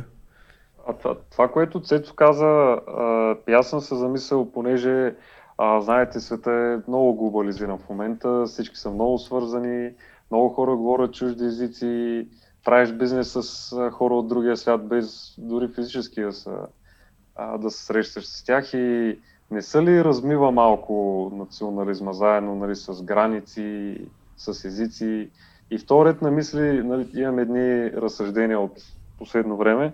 Това, което Сето каза, а, в някакви определени дати и празници, като 3 март, на 2 юни за сирените, сега последната случка с, с хорото на Йорданов ден, нали, как ще го забраняват, това е вековна традиция и така нататък. За тия неща много са палим. Нали. Mm-hmm. И на 3 март се ходи на шипка, но в същото време на море са хори в Гърция, носят чужди марки дрехи, след като в България се произвежда достатъчно а, качествени дрехи и обувки. Нали, мога да потвърдя. А, и, и, и от друга страна езика ни много се променя към използване на чужди думи, но това според мен е пък е естествен процес, не е, не е много по темата. Да. да, да. Според мен е, много е поляризирано, т.е. хем правим едно, казваме едно, ама де-факто де-факто е друго. Малко псевдо... Много си прав. Псевдо... То, то, това, това е, че най- най-широкото приложение е, че аз като съм патриот, аз не трябва да работя за а, а, чужда компания, примерно. А ние ако, много добре знаем, че много хора от вас, примерно, дори работят в чужди компании. Ако, ако си патриот, а, не ходи в Lidl или в Било, защото са чужди вериги. Купувай, купувай зеленчуци от пазара. Купувай си български обувки от Пещера, от Пловдив. Uh-huh. Нали, има много такива неща. Да, иначе аз работя за компания, която работи за чуж пазар. Нормално. Но плащаме данъци в България. Супер. Е, Лили?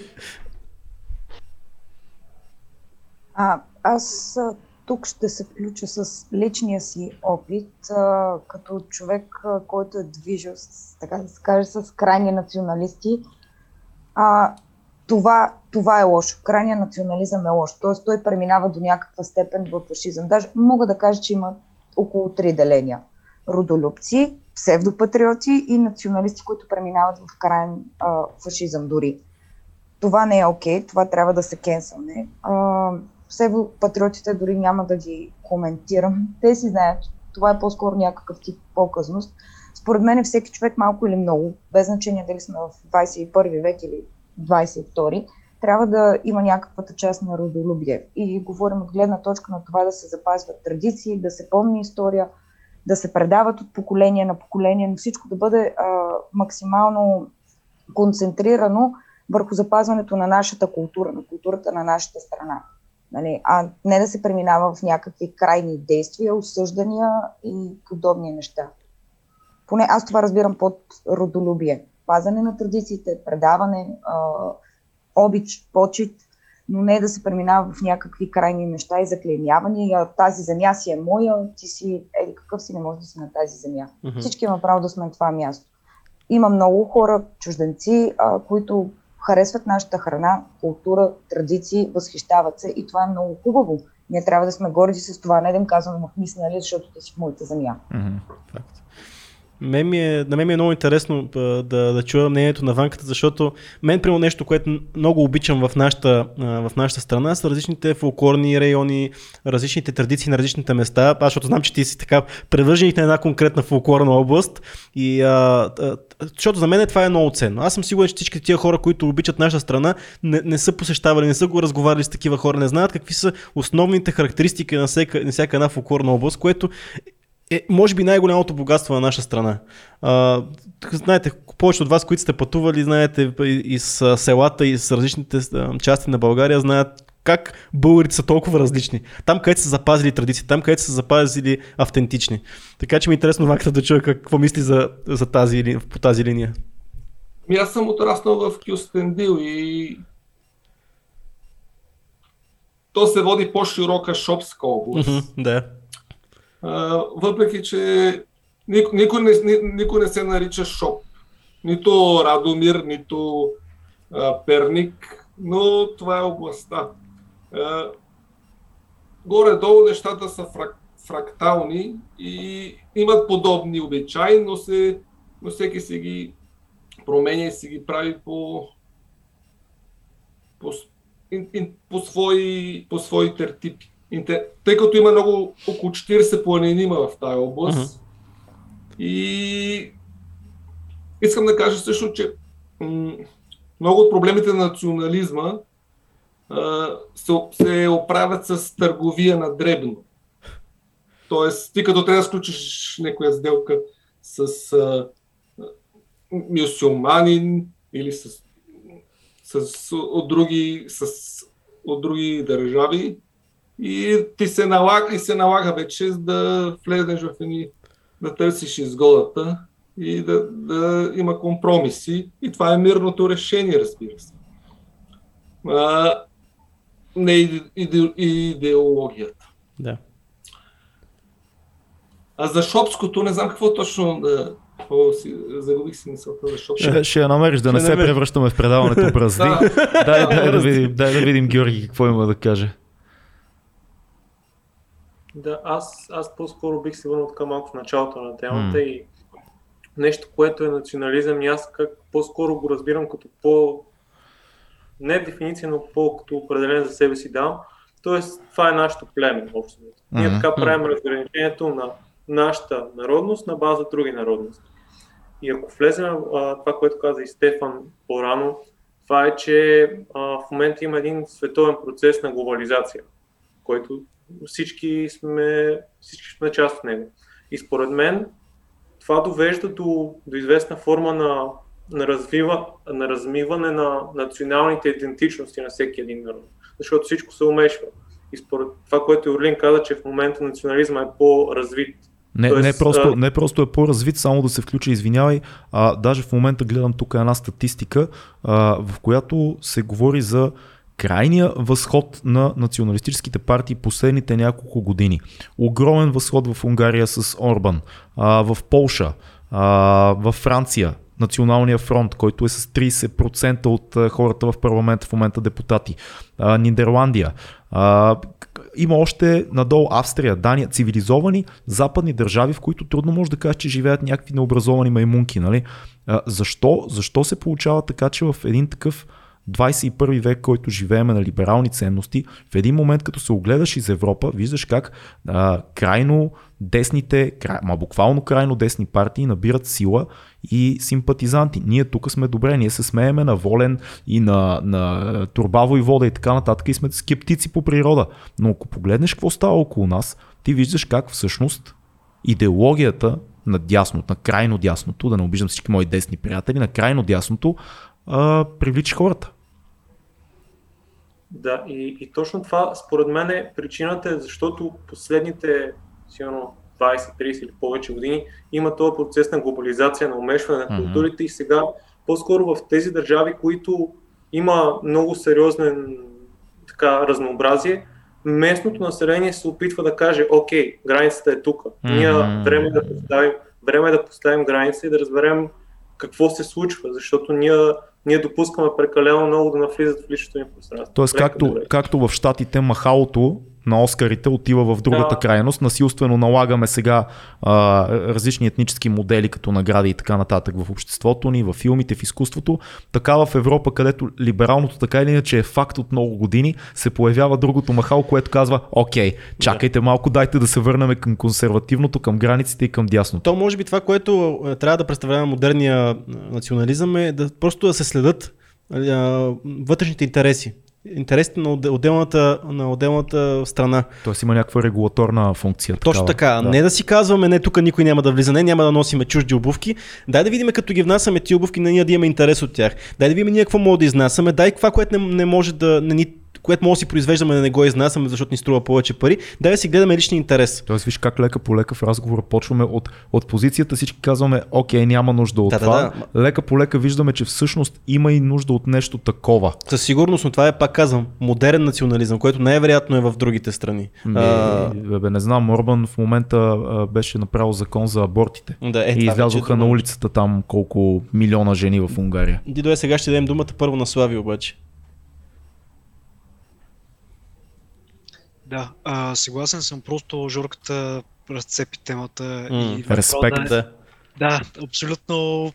Според мен той много просто обясни защо се появяват всички тези а, националистически партии, огромния ръст заради присъствието на различни хора в а, тези държави. В смисъл различно от местното население. И примерно в...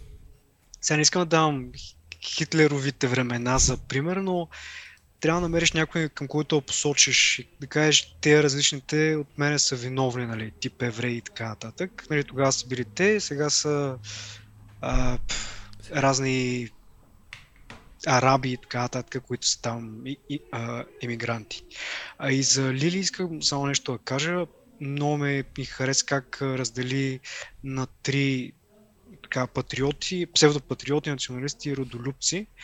А, мисля, че всички в този кол и, и голяма част от българите са а, родолюбци. Доста от тях. Голяма част също има и разни хора, които просто се тупат в гърдите. Аз съм българин, имам 1300 години история и така нататък. А, но ще посна после в, в групата един а, линк, както винаги трябва да се спами. Няма как. Няма как. Няма как. А, а, За хората, как които ни гледат в YouTube, само казваме, групата е а, тайната група на Patreon на 2200 подкаст, която се спами. Спами се Здрава, там. Здравата. С, с много готино съдържание. Да. Ничия земя с а, Даниела Тренчева и госта й беше едно момче, който е холандец и живее в България от примерно 6 години. Беше научил супер добре български, беше такъв а, влогър, блогър или какъв е, обикаля цяла България, ама по разни селца и паланки и си снима с телефон разни баби, говори с тях и така нататък. Ще го сложа след това, изгледайте го наистина, ако ви е интересно. Супер, 30 минутно, да. 30 минутно е видеото. Чакайте, спря тока. а, а, така. А, 30 минутно е видеото и а, момчето така говори за България. Мен ме фана срам. В смисъл, начинът по който той прави реклама на България пред българите, пред нас самите.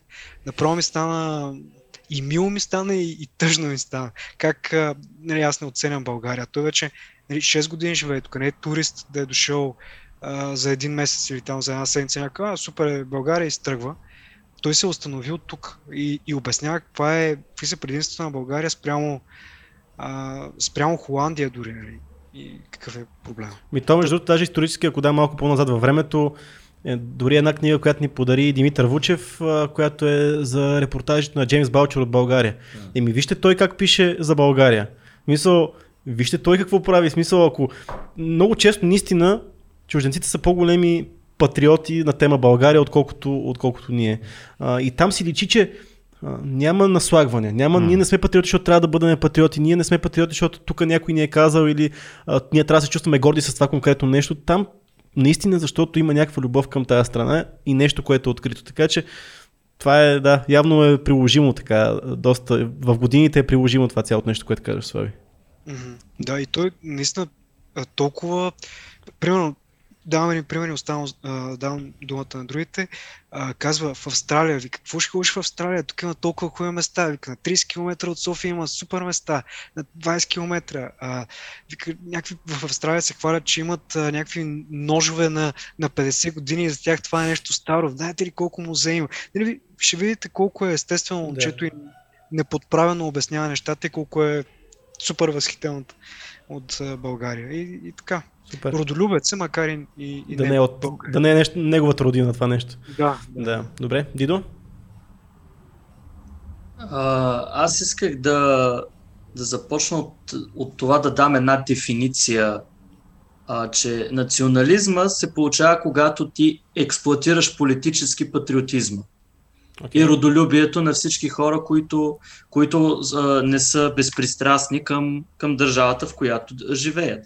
И възходът на консервативните партии а, се дължи на една доста интересна политика, като погледнем и Орбан, и Качински, Дуда, Люпен. Това са хора, които защитават националните ценности от сирийските беженци, примерно.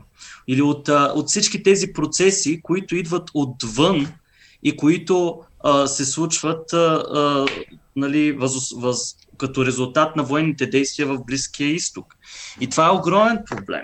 И, и, и хората е нормално да стигнат до този, до, до, до този момент, в който да отрикат всичко, което е извън техния обсек, извън родината и да кажат, ние си искаме старото време, в което всички сме от едно общо семейство.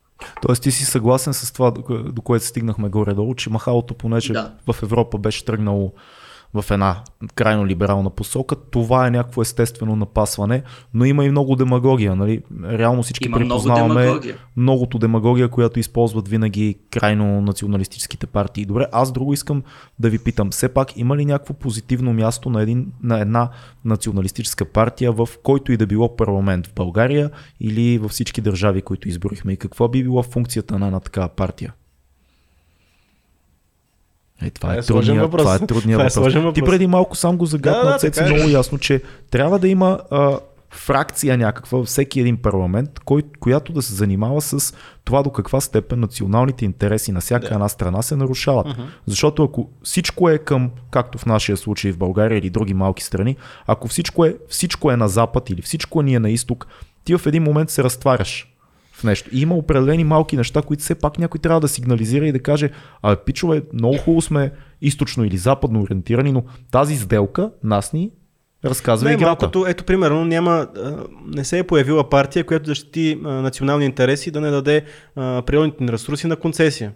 Мисъл, знаеме за златото ни, че не, не се купае от български а, фирми. Това не е само, не е само златото. А, въпросът е, че ето, може би това е най-важното. Да се гони износа, вноса, какво внасяме, какво изнасяме, кой добива нашите ресурси. Окей, нека да ги добива, защото ние не можем очевидно да си добиваме ресурса. На какво получаваме в замяна за това нещо. А Идеята е, ли- който дойде тук да, да се опитва по някакъв начин да работи с нас, а, да не е на основата, дай само, само той ще печели, дай да видим ние как мога да си запазиме отношенията, да имаме економическа облага от това нещо, но и да запазиме националния интерес. Да, т.е. Ако, ако всяка една националистическа партия се отърве от най-силното си оръжие, което е демагогията, ще има едно нормално общуване, но тогава тя може би няма да влезе изобщо в парламент. Най-вероятно, защото тя на други страни трябва да свири в Защото- конкретния момент. Може би е много трудно да обясниш на рационален, разумен човек защо трябва да има национален интерес. А, а може би отговорът е друг, ето в момента си говорим. Всяка една нормална партия трябва да е националистическа по някакъв Факт. начин, Ето, без да е крайно националистическа. ти Тоест, без да да, си има, в политиката трябва да бъдеш. трябва да е национален интерес. Така е, да. Да. Лили? Ами аз общо взето нещо подобно искам Да. да. да кажа. Да, според мен е окей всяка една страна да има националистическа партия, стига да не изпада в крайности, а, да защитава държавните интереси, но, пак казвам, да не изпада в крайности. Общо взето това, което казахте вие, също го подкрепям. До някъде казахте това, което исках и аз да кажа. Супер. Ми, Аз искам да. да допълня само, че а, тези партии, които са националистическите в България, те са псевдонационалистически и те всъщност се възползват от, а, те имат чуд други интереси. Те експлуатират патриотизма само за да влязат в парламента. Оттам нататък влизат в мръсните корупционни сделки, на които се, на, а, които се, наглеждаме, се нагледахме на предишния парламент. Каракачанов а, а, а, търгуваше с български паспорти. М. А, а Валери Симеонов имаше хотел Козия Рок, където а, граничарите, а, нали, всички граничари, които бяха на турската граница, а, нощуваха там. Отделно тази прословута турска граница, която из, беше 6 милиона на километър или някакъв такъв. А, и ето това е проблема. Но пък ето други хора, други а, лидери, като Орбан, който построи много голяма ограда, с която да пази унгарците, той пък затова има и толкова голяма подкрепа. Докато нашите, е, вижте ги какво правят. Ами най-малкото, дори като погледнем политиката, из- като излезем от Европа, един Тръмп имаше изцяло националистически подход към а, цялата си политика. Факт. И то успя по някакъв начин да оправи економиката и да се справи с някакви кризи. Въпреки, че не харесвам Тръмп, е факт това, което постигна с такъв тип политика. И нашите политици са експлуатирани, а, нашите националисти са а, общо взето едни патерици, които да крепят статуквото, защото аз а, а, нали, бях на последните избори, а, имах такова усещане, че имаше купен вод за ВМРО. А, и, в, и то в град в Девня, където никога не е имало никаква подкрепа за ВМРО. И нали, откъде, се възник, откъде възниква този глас, този вод? Ми този той е купен. И аз очаквам да се налеят, и както и се случва вече, да се наливат капитали в обединяването по някакъв начин на патриотите, за да могат да си върнат тези гласове, които отидаха за Слави Трифонов, защото е ясно, че политическите партии, които са а, нали, ВМРО, Воля и така нататък, те ще влязат в коалиция с ГЕРБ. Да.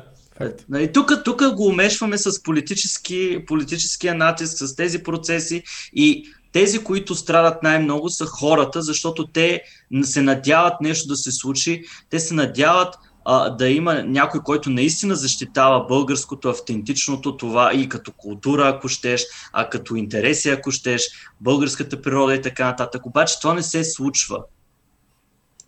Да. Да.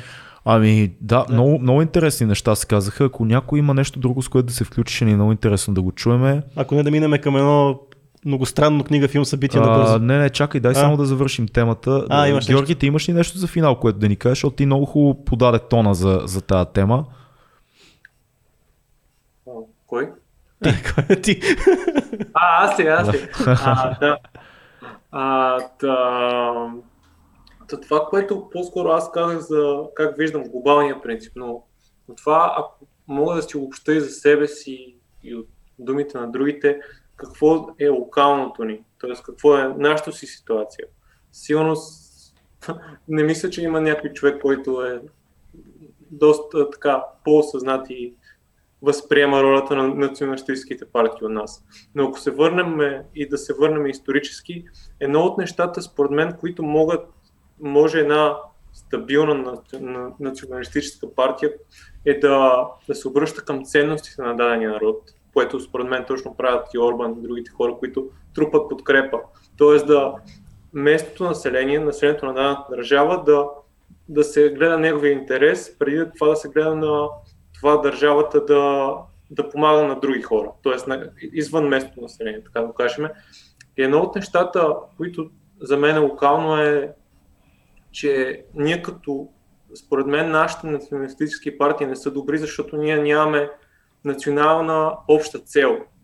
Нямаме и консенсус. Няма нито един национален консенсус в България. Целият народ да каже за едно нещо, да всички мислим Да. така.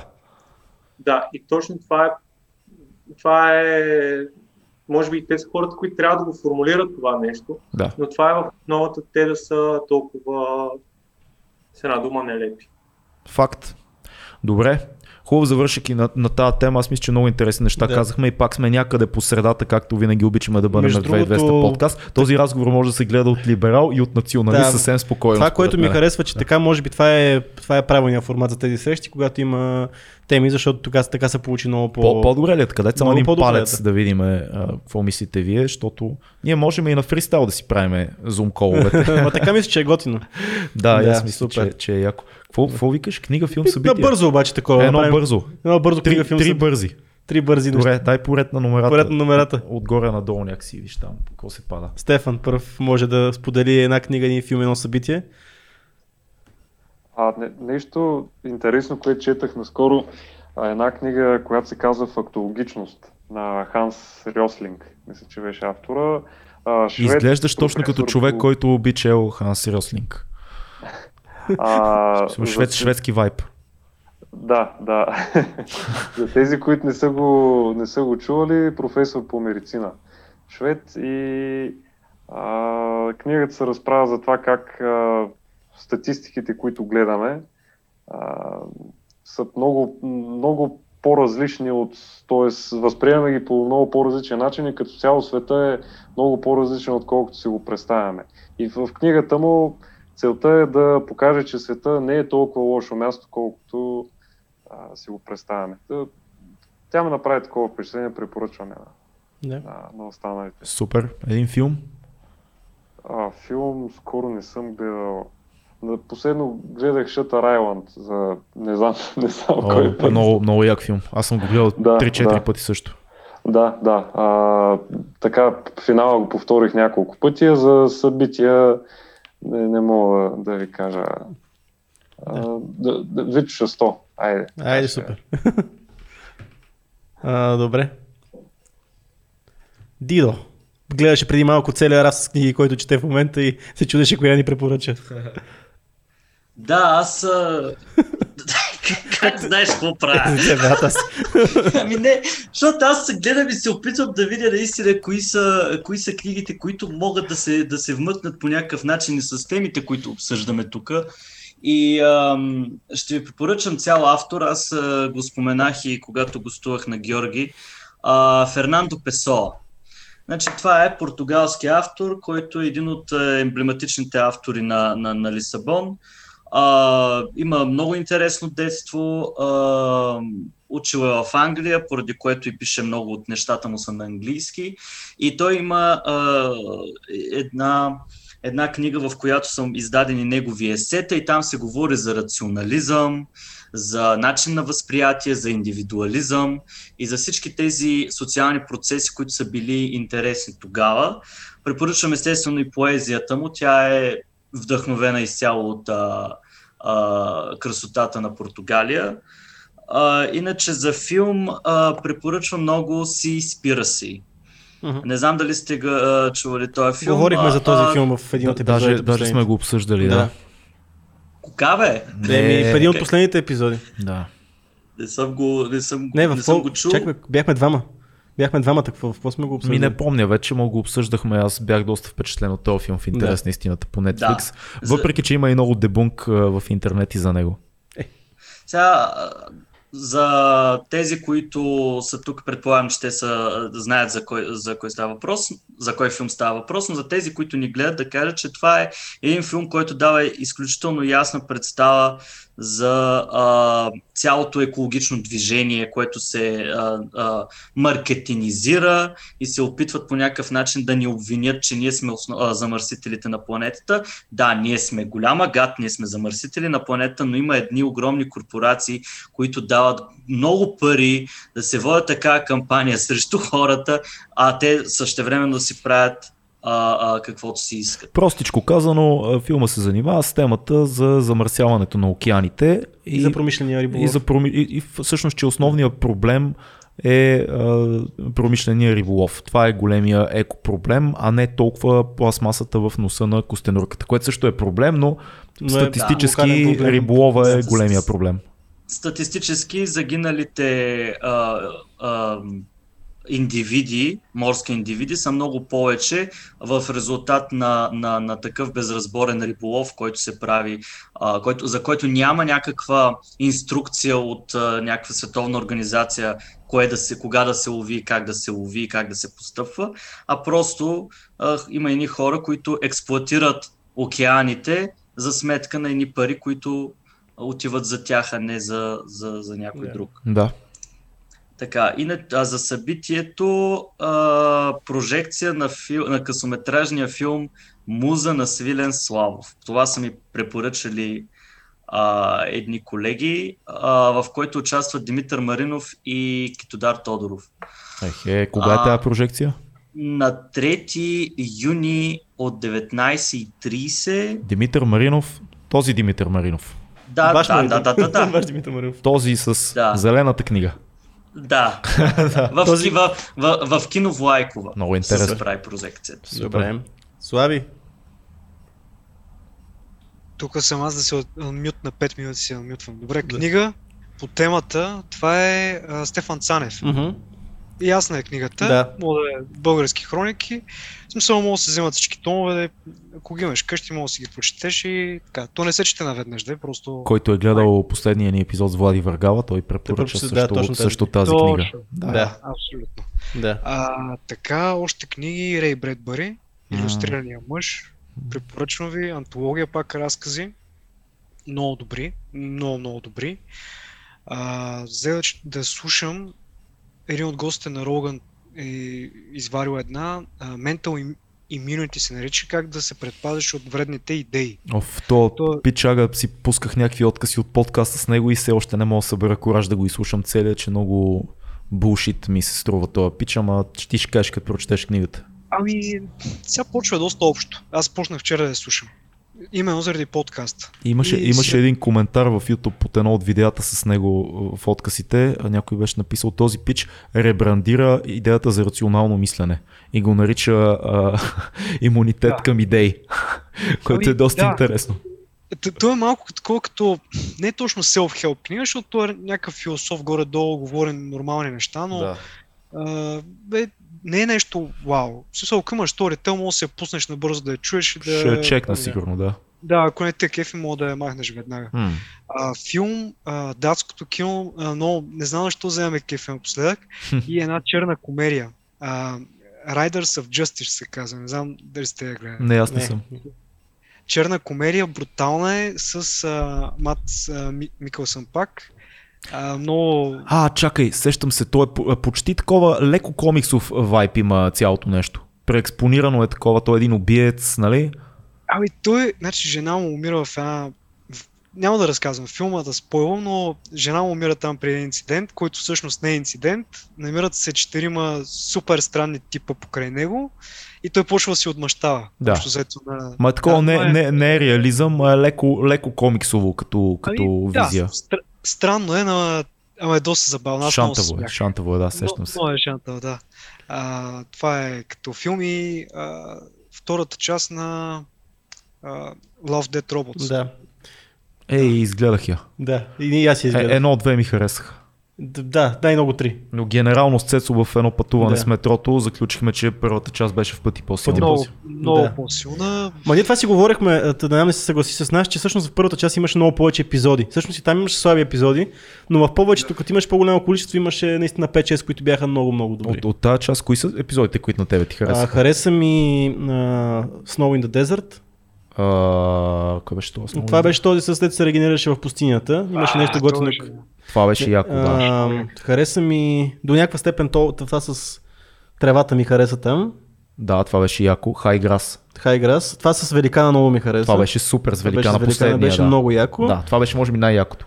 И не мога да се какво ще И, ми и знаеш ли, и това, и това с хлапетата, които бяха на една планета, колония, и тичаха по леда и, и китовете избиваха. Това беше много Да, това беше готино и стили, беше и стилно готино. Беше направено. много стилизирано. То това това, беше да. хубаво, да. Да. Така е. Аз това ще да препоръчам в интерес на истината. Е, значи, виж, не са толкова малко. Щом от 7-8 са Да, ми да. хареса и 4, също Но не, много... но не като, както ми хареса, примерно, Good Hunting от първи сезон или примерно на тебе както The Witness, примерно. Или примерно Зима И Зима беше Зима. Бул. Зима Бул беше най-добре. Между другото, Дидо, мен да, това ми е да. с лисицата ми е любимия, И много малко хора това им е любимия епизод, но на мен им това ми е любимия. Май на филката това му беше любимия, защото е леко манга, Леко леко манга. манга. аниме вайп дава. Защото има и технологии, така и Факт, факт, факт. Магията, магията. свят. Да, да, да, да, несправедливия свят с ума триумфираш и убиваш своите врагове. Това е прекрасно. Това е... Ми ние започнахме, да, защото виж, та пак вървим така поред, май сме ние. Ние ли сме? Ми ние сме. А, Аз между другото ще да препоръчам uh, Love Death and Robots. Между другото сега пък гледаме, а, гледаме Stranger Things. Не, не бях гледал Stranger Things. В смисъл, окей, фън е, готино е, кеф има до някаква степен. А, иначе книга, едното е, едното, което слушаме е Алманаха на Навал. а, което е този, сеща се този, който е гостувал, как, се- как му беше второто име, този индиец, който е предприемач, който е гостувал и при Роган, той е много интересен тип. Този от Google. Навал Равикант. Да, точно така. Това е нещо, което слушам и така. Аз много харесвам като стил на изразяване, като цялостна концепция за. Това е този, който е бил в Google, нали? Този пич. Този индиец беше. Да, Да. да, този, да, той, който е angel инвестор на много компании. Най-много на Google му е... Той Не, не, известното, с... че, е с angel, че е angel инвестор. Да, ама е бил на Google в началото. Ако е същия, който си мислиш. Ще го проверим. Да, бе, да. да.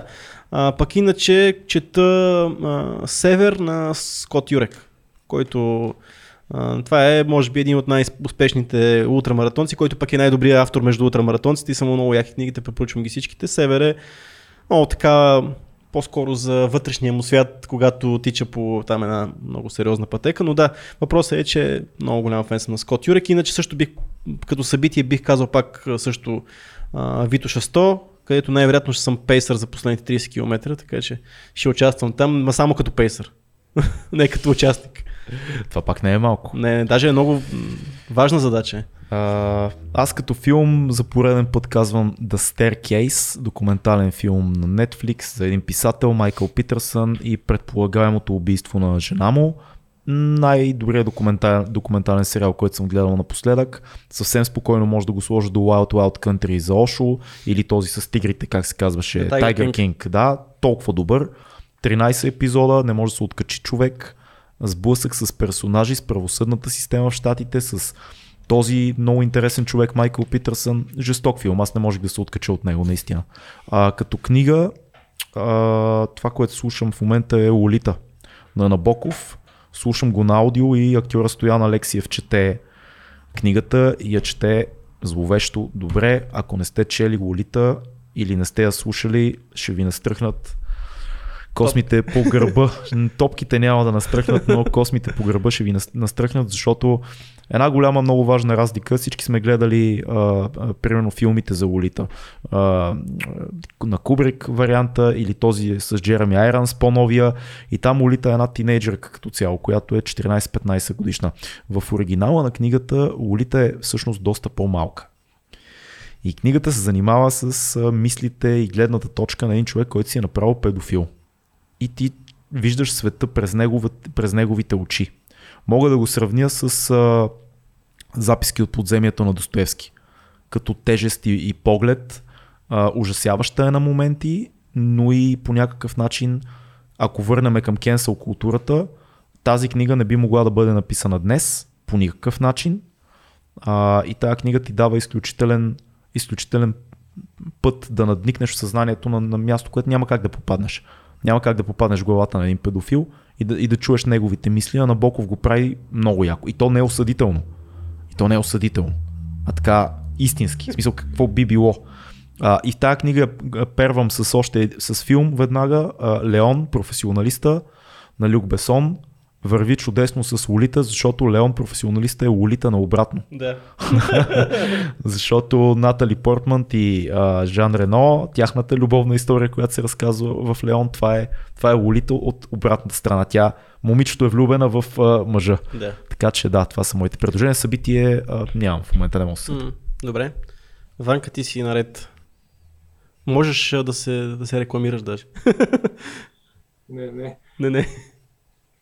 Ами и аз като Слави относно филм ще отида към Дания и режисьора Лансфорд Триер. Много ми харесват неговите филми Догвил и следващия Мандерлей.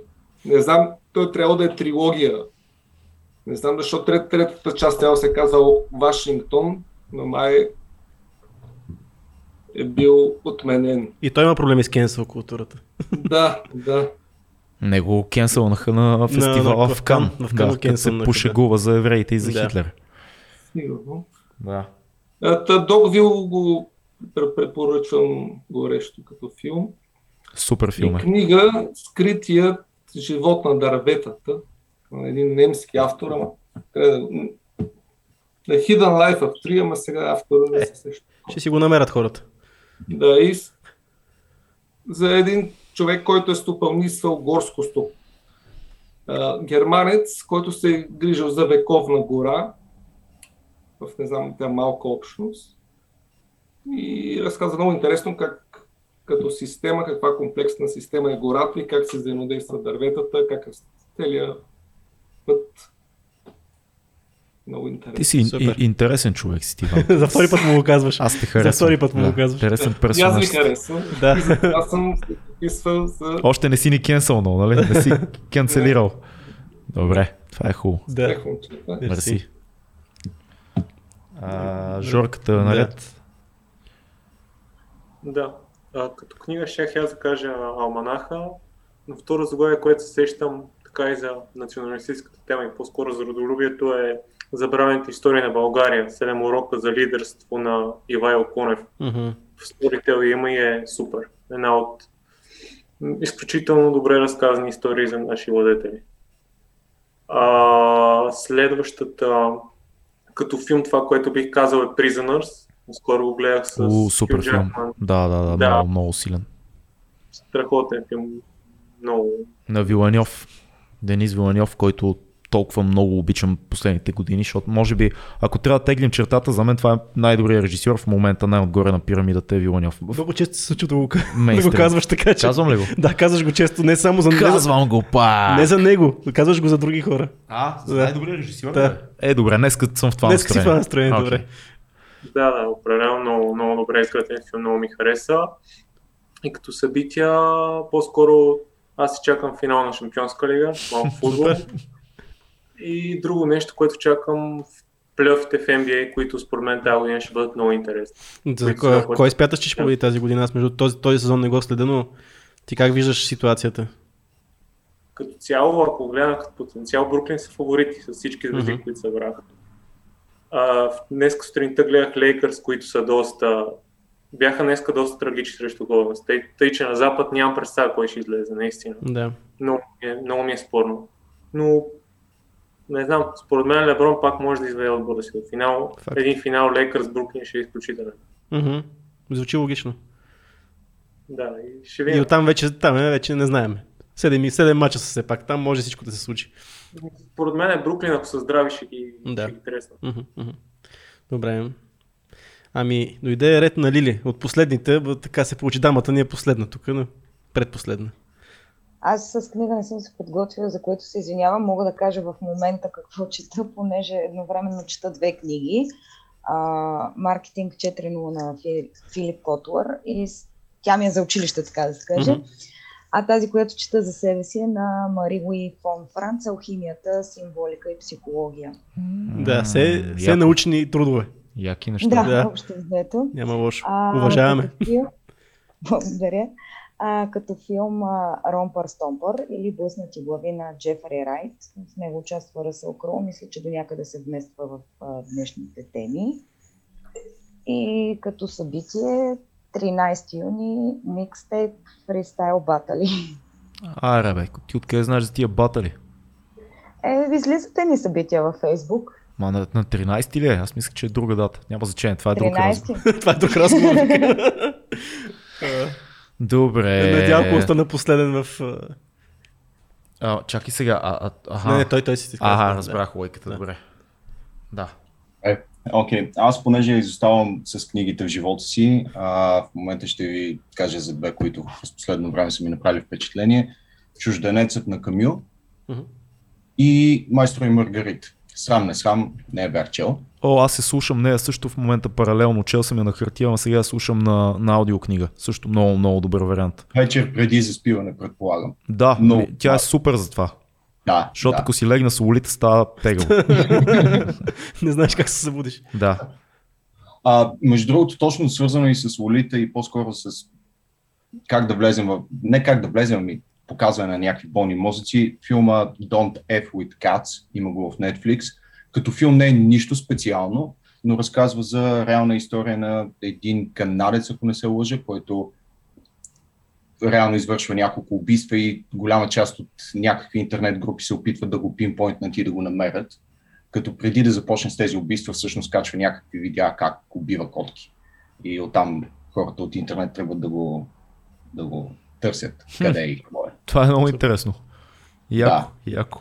А, и като събитие, следващия Zoom call за прииканите, така че който не е. Ще гледаме по-често да се случват тия неща. Между другото, просто да, понякога ни е малко трудно, но сега това, което аз го написах нали, в групата, но това, което още утре ще се случи, надяваме се, ако всичко е наред, е първия ни лайв запис. Аз така го наричам, защото е, ние записваме, обаче вие го гледате лайв, а, което според мен е готино като, като елемент, защото ултимативния early access си е някакво готино. Според мен. Е, така го решихме, че си заслужава да правим такова нещо и да задават там в, във формата на коментарите се задават някакви въпроси. И филката, ако благоволи, знаете, ако е в настроение, ще ви прочете въпроса, знаете как е положението там.